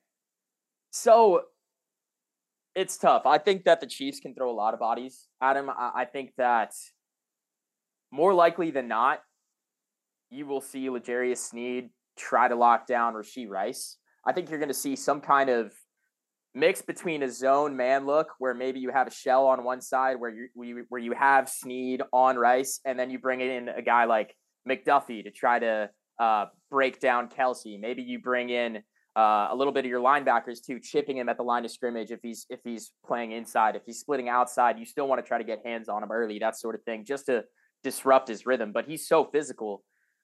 It's more like you have to find a way to manage the big plays. Like I was saying this uh, going into the playoffs. The key with Kelce, he's going to get his five, six catches no matter what. The key is limiting the key third down catch, the big play in the red zone. And that's what I said the Chiefs needed from him to to be great this postseason. It's what I saw from Gronk late in his career where he didn't quite have the same legs. He wasn't going to have a fantastic season start to finish, but come playoff time, he was going to be ready. He was going to make those big catches down the stretch, which were going to put you in positions to win those big games. Yeah. See, defending Kelce, taking Kelce out of the game plan is almost impossible hmm. because he's not necessarily, how do I say it? He, he he's not like he's not like a wide receiver where you can kind of bracket and and and play somebody over the top and have a guy kind of play man with him. It's a different. He's a different. He has a different mindset, and I think the thing that's hard when it comes to Travis Kelce is because him and Patrick Mahomes are in sync. Like that's what makes him almost undefendable. Like yeah. it's gonna be tough. So, like you said, when the play breaks down, that's his go-to. It and and, and it used to be Tyreek Hill and Travis Kelce and now it's literally just Travis Kelce Uh, that's going to be that go-to guy because he trusts that guy to find a way to get open, and they just be on the same page. I think that you can't defend that. I, I think you live with what happens, and you prevent the explosive plays from downfield. So if Travis limit his explosive play, I don't care if he gets six yards, nine yards, three yards. Limit anything like over 10. Don't let him get 10 yards, 11 yards, 15 yards. And for me, as a Niners guy, the one area that they struggle in is defending the gosh darn tight end. I'm tired of seeing tight ends, good ones, right? Find ways to take advantage of the defense. And that to me is going to be something that I think, in my opinion, with the rookie DB out there in Ji'Ayir Brown, that Patrick Mahomes is going to try to exploit. So the Niners got to tighten up, button up, and make sure that they limit Kelce from getting explosive plays. Make sure when he catches the ball, you wrap and tackle. You can't miss the tackle on him because now you took a six yard play and it's going to be a 16 yard plus play. And that's the issue. And if the Niners can figure that out, they can limit him, keep him out of the end zone. I want all the touchdowns. If it's going to go to a tight end, it better be Noah Gray, Blake Bell, somebody else other than Travis Kelce when you mentioned things that the Niners struggle stopping defensively, I was very surprised you didn't mention the running game. That's been their big weakness, especially in the playoffs. They've, they've given up over five yards a carry. I think 5.6 yards per carry in the playoffs. The league worst in the NFL this year was five flat by yeah. the Broncos. And and the reason why I didn't mention the run game is because I'm I'm confident that they'll button up and get it together. Um, when I look at uh, what these teams tried to do.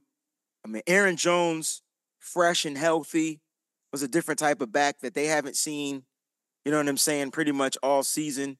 He was in he was an inside outside guy. They mainly used him outside. That's where the Niners struggled because they couldn't contain.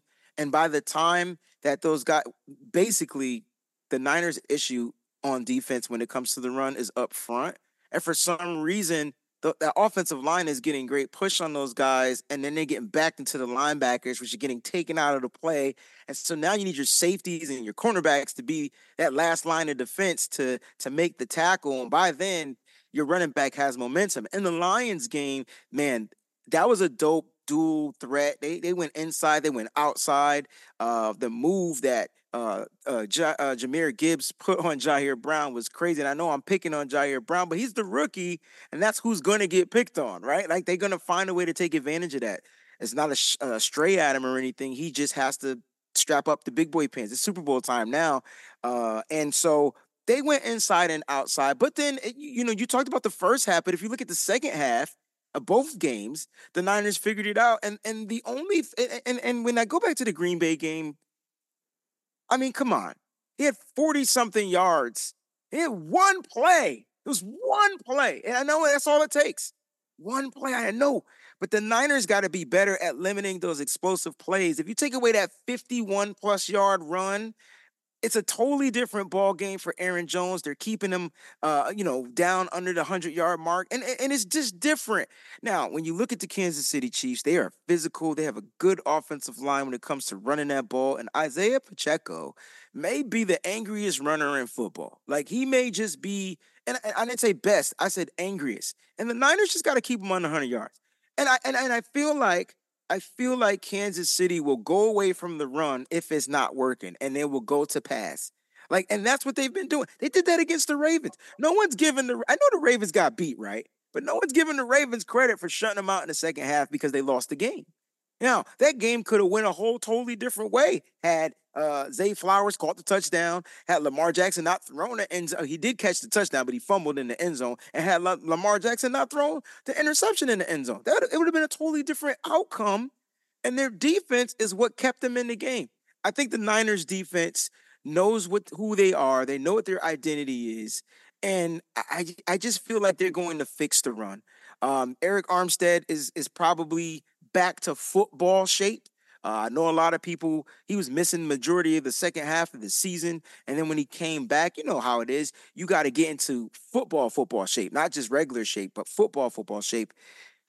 I think they'll be fine. As long as they contain the edges, keep Isaiah Pacheco going up. He's not that type of explosive runner that's going to get you, you know, unless you miss the tackles. So I'm more, I'm more, if they make the tackles, they'll be just fine. They just got to make tackles. That's what happened in them games. They miss tackles. I don't think Kansas City is going to stray from the run game at all. Even if, I, I mean, hope. I, I hope they do too. Because, I mean, if you look at it, the two games since, um, the two games that they've lost since like November was the game against the Raiders where Pacheco left with a concussion, and the game against the Bills where he couldn't play. Um, he's averaging twenty ish touches since mm-hmm. since November as well, and they're not necessarily relying on him to have like 100 plus yard games. Sometimes it's just 50, 60 yards and 15 to 18 carries. Anything just to switch up the rhythm yep. and give Mahomes like four or five yards extra to work with and it's sometimes it's situational, but every once in a while he can break these big plays. I think you'll see a lot of uh, toss plays to the outside with with Pacheco. They don't really do a lot of um, like reverse tosses with him. They do a lot of like front side tosses where he's they toss to the side that Pacheco is on of Mahomes. They'll just do a quick little pitch out and he'll sort of sprint out to that side. Um, he is he's a huge key for this game. Really, the run game is on on both sides. But with you guys giving up five rushing touchdowns in the last two games, where where you had ten in the regular season, the, you, you have to fix that in this game. I, I feel like if Pacheco is able to have a big game, say have I don't know 70, 80 yards, it's going to make it that much more difficult to stop this Chiefs offense that is led by none other than, of course, Patrick Mahomes. No, and, and I agree with that. I, and and to me, I just feel like that if he gets 70 to 80 yards like over time, like that's football. Like I, am kind of okay with that. Like they held they they hold they held them under 100 rushing yards. Hold the Chiefs under 100 rushing yards, Niners will win this game. Okay? Now, look, if they give up 70, 80 yards on some explosive plays and it's like three plays, now I'm a little nervous. And so that take that's the key. They got to find a way to limit whatever explosive plays. It's not easy just to take away the run, but they really got to focus on taking away the run and just let Patrick Mahomes be the one that has to win this game. I think the Niners defense is going to be fired up. Uh, and they're going to be fine. And so that's why I didn't I didn't necessarily mention that. They got to find a way to stop those plays where he's going to get the ball out quick. I think Patrick Mahomes is going to be a quick throw game for him. He's going to move that ball quick. It's going to be some screens depending on the looks that the Niners defense throw him, and he's going to you know be accurate. Now, can his guys reel the balls in because they're going to be coming out quick? That's something to be determined. I think the Niners need to prepare for uh, the Jet uh, Jerick McKinnon because I believe he's going to be playing, and you know he wants the Niners. Period. Like why? Because he played for the Niners, and it didn't work out with him for the Niners. He stayed injured, and so this is going to be a game where he's coming off the IR. He's going to be fresh. They got a fresh running back back there that can spell, that can catch out of the backfield. So there's going to be some screens, and the Niners are going to have to be disciplined, play those lanes, contain those edges, and wrap and tackle. I will say that to the day that I'm I'm gone. They have to wrap and tackle. It's fundamental. Fundamentals are are always key. Um, something I noticed about that Lions game that we sort of briefly mentioned was, for the most part, the Niners run a zone defense of, of some kind. You guys typically like to run some version of cover three. But late in that game, when you started getting all those stops defensively, you, there, there, was a lot of man involved, a lot yeah. of man involved. Because Just, the Niners were trying to figure out ways to speed up Jared Goff and create pressure. Um, and so they were trying to generate pressure and just create speed up his process when it came to making the reads. Uh, and so like I don't know if this is the game you want to you want to go man, man, man, but they have to find a way to incorporate. If the zone isn't working, because I, I, Patrick Mahomes is, if you don't keep Patrick Mahomes in the pocket and you let him get outside the pocket, he's to pick the zone apart and you're to have to, at some point, find a way to generate types of pressure if you're because we only rush we, we we're a four rush team right? We're rushing four guys the the majority of the game um and that's who we are. That's that's the identity of this defense so there's not a lot of blitzing uh, and so I would like to see some things to kind of trick Patrick Mahomes. I would like to see some man coverages, man. I trust trust Mooney Ward, trust Deommodore Lenoir, trust Ambry, like trust these guys that you got out there on a player two. Because when you look at their receivers, I'm not t- saying that they're weak or anything. Because Rashee Rice is probably the best rookie wide receiver. Him, Puka Nacua, probably top one and top two. Uh, and there's a bunch of them because there's the kid from Green Bay that I thought balled out, uh, Jayden Reed. There's a bunch of them. Um, but Rashee Rice podcast here. Big oh my Reed gosh, podcast. man, love Jayden Reed, bro. When I was at the Senior Bowl, I was like, this kid about to tear the league up. Him and Tank Dell. And Tank Dell was tearing the league up until he got injured because they put him on a goal line play to block. And I'm like, dude, like five pounds. Why would you put him on a goal line? Anyway, um, were you at the Senior Bowl this year? I was there this year as well. Give me 30 seconds on Spencer Rattler. Okay. I, am gonna be honest. You can break my heart if you have to. It's okay. No, no, no. I, I'm not gonna break your heart. I'm gonna be honest. My focus wasn't on him because guys started to woo me day two. Right. And so then I shift my focus to I, I should have been focusing on offensive line and I messed up. And I'm not messed up, but I got wooed by the defensive line. It's something about defensive pressure. Too from UCLA. Eh, he was listen, when I interviewed him, I was like, yo, you are like you were you were a monster on the football field. Like, and him and no one's talking about this kid from Florida State, and I love it. I'm hoping he goes under the radar. His name is Braden Fiske. When you get a chance, watch him. If you are if you're a 49er fan, the reason why I think I like him so much is his get off.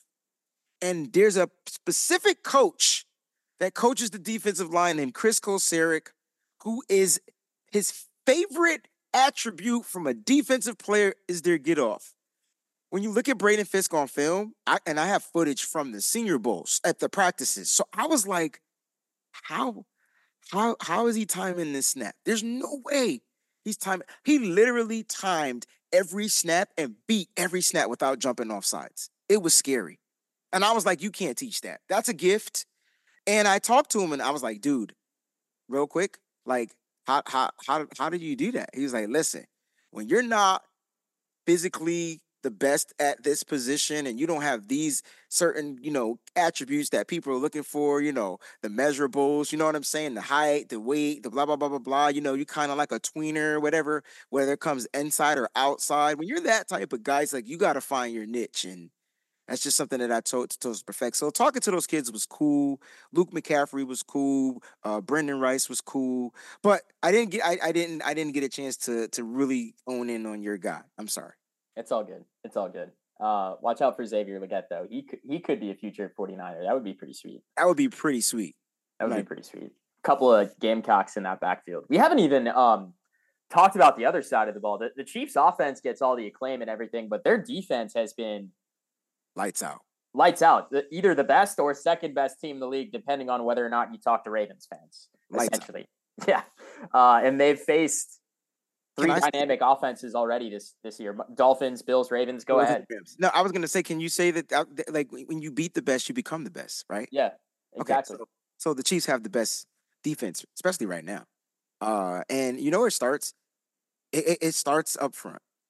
When you got a guy like Chris Jones, and you got George out there on the edge and, and some of those guys, they might not be like like the, the edge rushers might not be like the superstar names or they might not have the superstar linebackers. Remember we were talking about Steve Spags earlier? Yeah. He has the right pieces. And those pieces are working like in sync.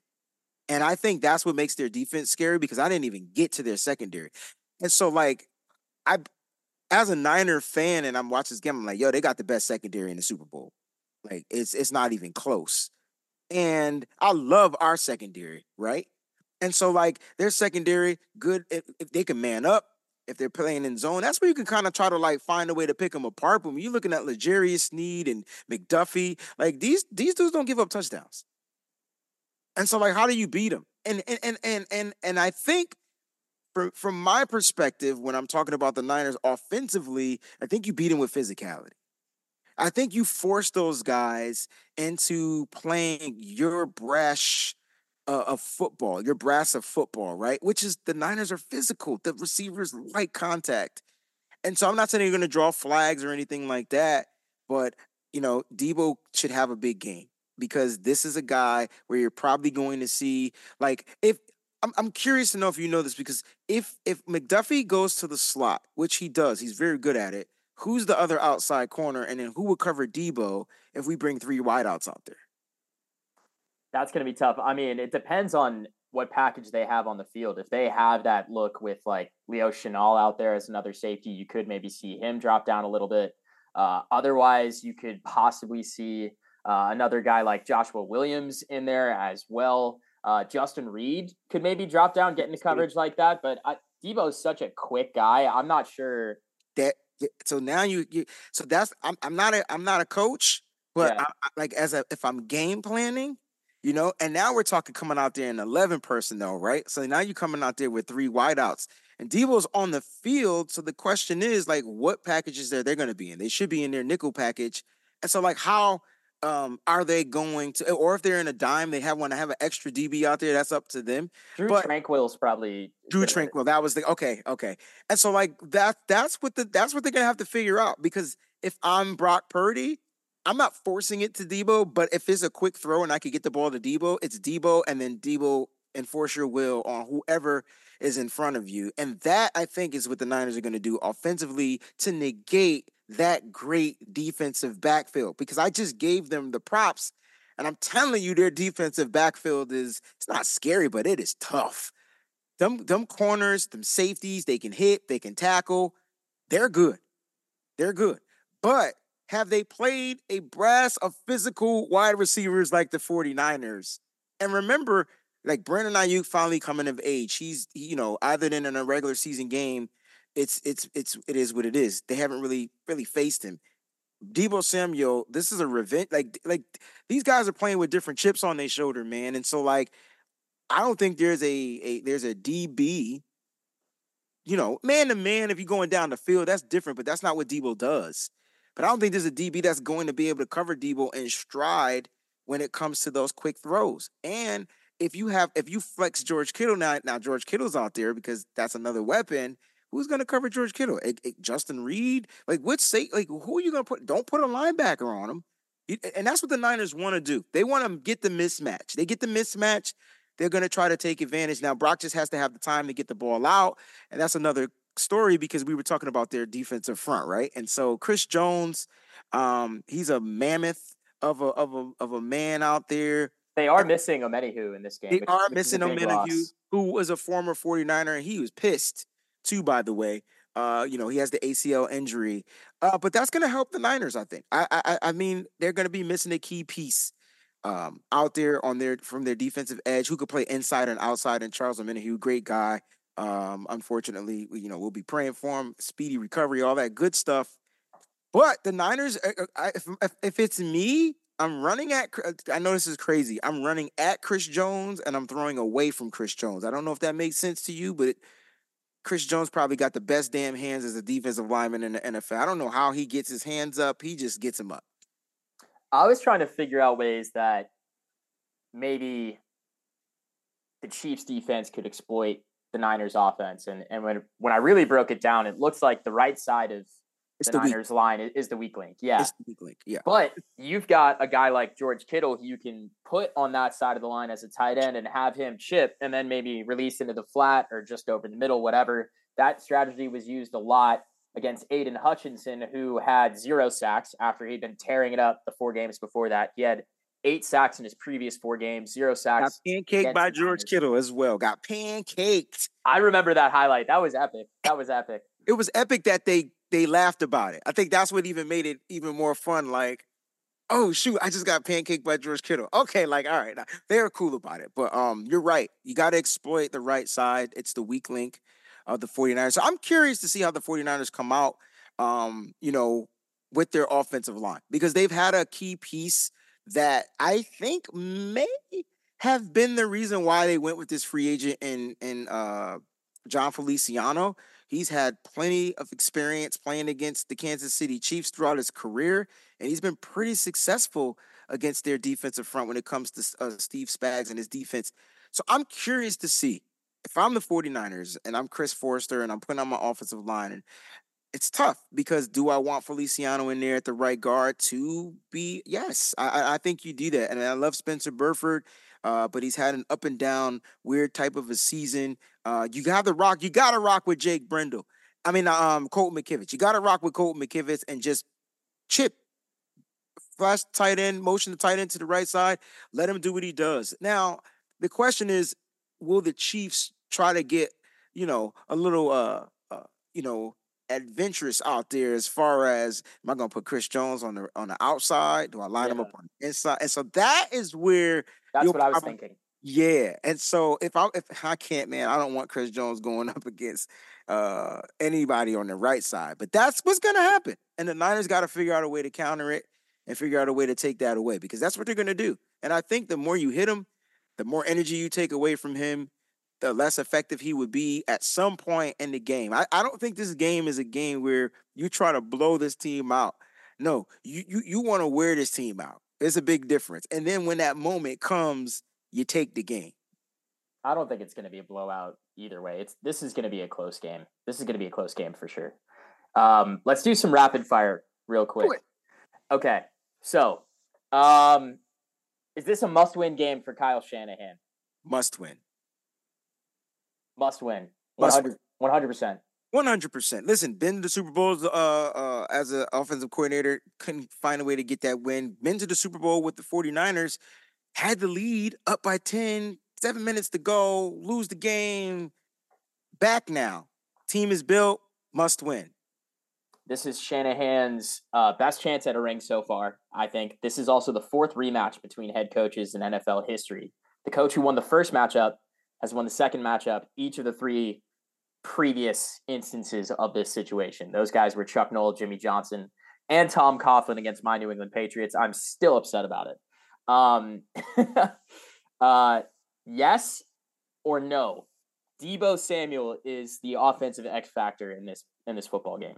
One hundred percent, one hundred percent. It's who he has been, and and we've seen the 49ers offense without Deebo, And it, it, it, when Deebo gets hurt in a game, and he's removed, the offense is done. I don't know why. It just, it, it's just he's the X factor, and the re- and the reason why is because now the defense has to figure it out, right? The defense has to say, okay, is he running? Is he passing? What is he doing? And and you leave that on the football field. Now, when you have him and Christian McCaffrey out on the football field, instead of guessing for two, now they're guessing four different options that can happen with those two guys out there. So Deebo will always be the X factor. Uh, just his ability to be able to take a one yard catch or a catch behind the line of scrimmage and take it to the house. And so that's the guy. That's the guy. And I don't think that they try to stop that. Remember, I said don't try to stop Travis Kelce on the opposite side. You just got to live what Deebo does. Chiefs better come out there and find a way to take away the run. The Niners better come out there and take away Isaiah Pacheco. Put these games, let these quarterbacks play football, man. Have have them go out there and do their thing. I remember the first Super Bowl between these two teams. Listen, how explosive Deebo was in that game. Three carries, 53 yards, five catches, 39 yards. and they didn't give him the ball in the second half. No. And I couldn't figure it out. They were stopping the run. I know we had Raheem Mostert. They were selling out to stop the run, and we we stopped going to Deebo. That's why I said he's the. That's another reason why I feel like he's the X factor. That won't happen again. I don't know if you got a chance to hear some of the 49er media that was out there. Uh, I think last night, uh, uh, yesterday, excuse me, uh, owner Jed York was on uh, the Up and Adams show, and you know he he told the story about what, what happened with Deebo in the Detroit Lions game when we were down by 17 at the half. And Deebo, he said Deebo was shaking, and he was like, "Yo, you need to tell Kyle give me the give me the damn ball. Like, give me the ball. Just give me the ball." and they gave him the ball, and the the tie just shifted, right? And so that's why he's always going to be the X factor. Uh, this year, among NFL receivers, Deebo finished first in yards after the catch per reception, first in yards after contact, and first in missed tackles forced. Look for a lot of jet sweeps, uh, reverses, uh, quick little drag routes over the middle, screens, anything to get the ball in Deebo's hands in space. Uh, next question Cause for concern for George Kittle and Arik Armstead still being listed on the injury report as of today. Any um, any any concern or no?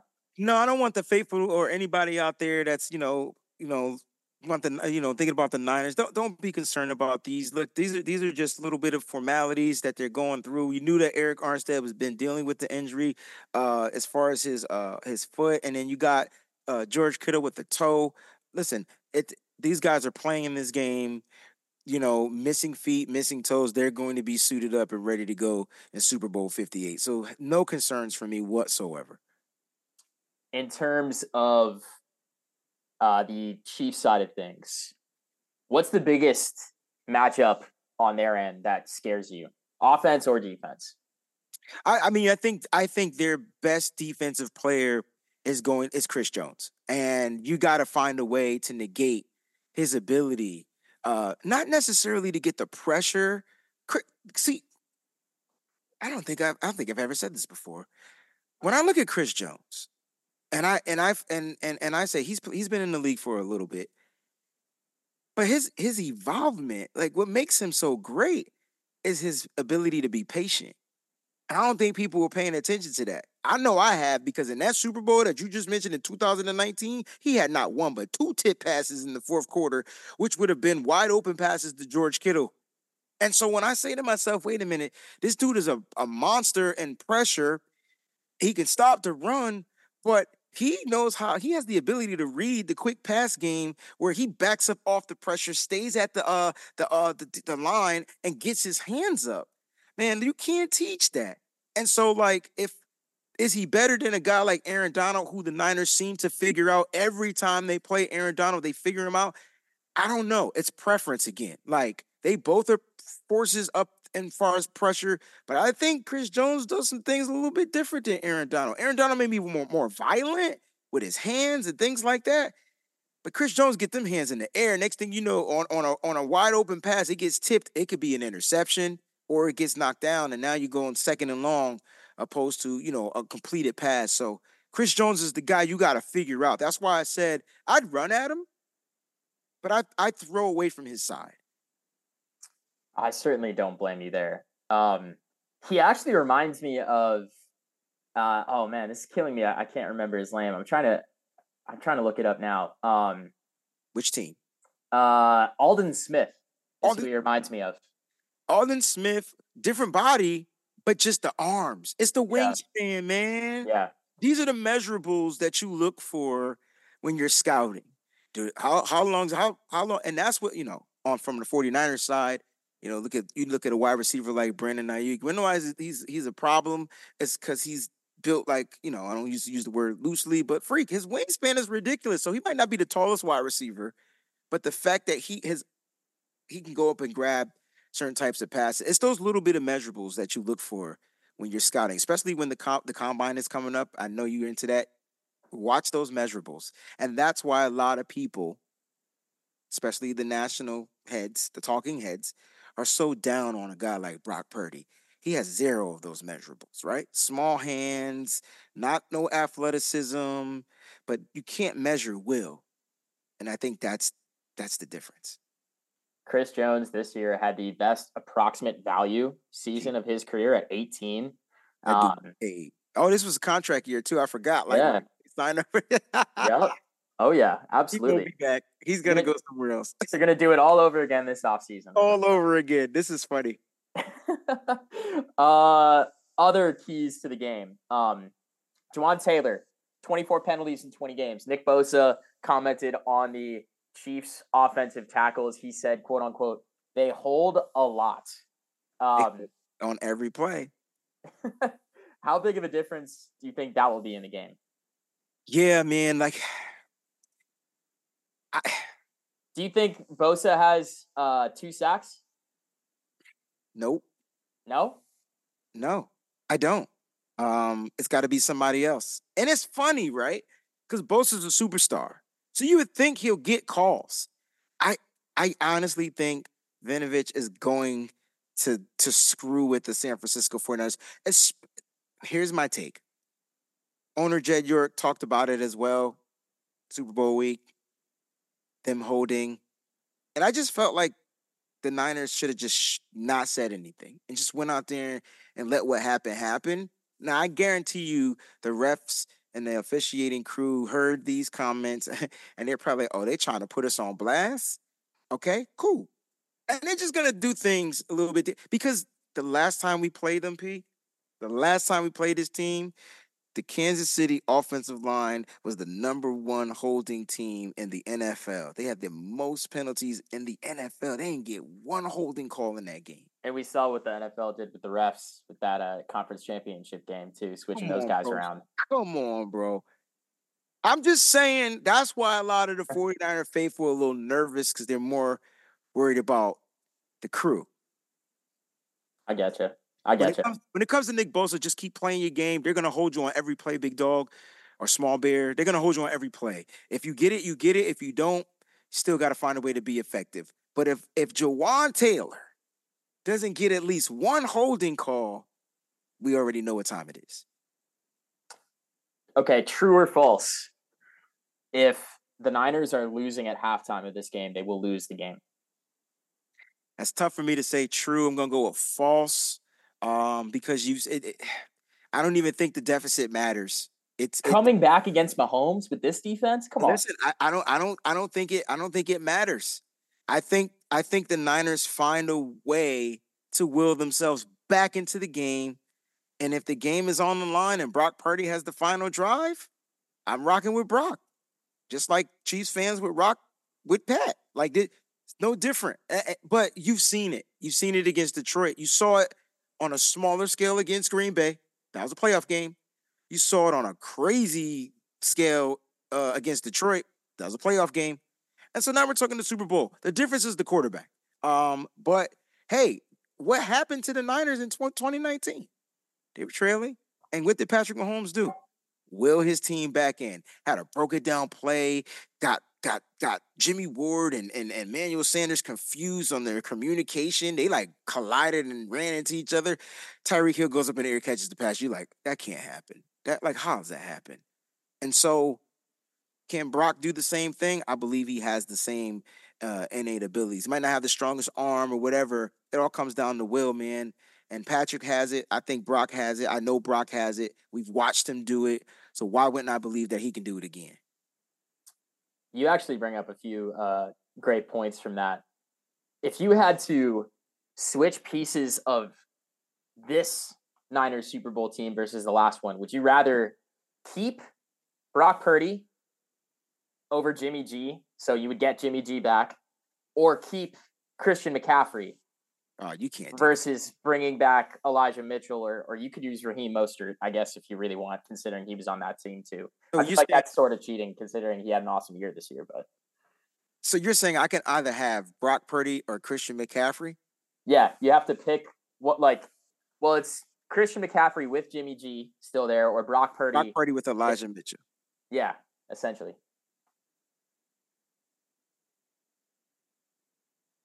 I gotta. I I got to go with Brock.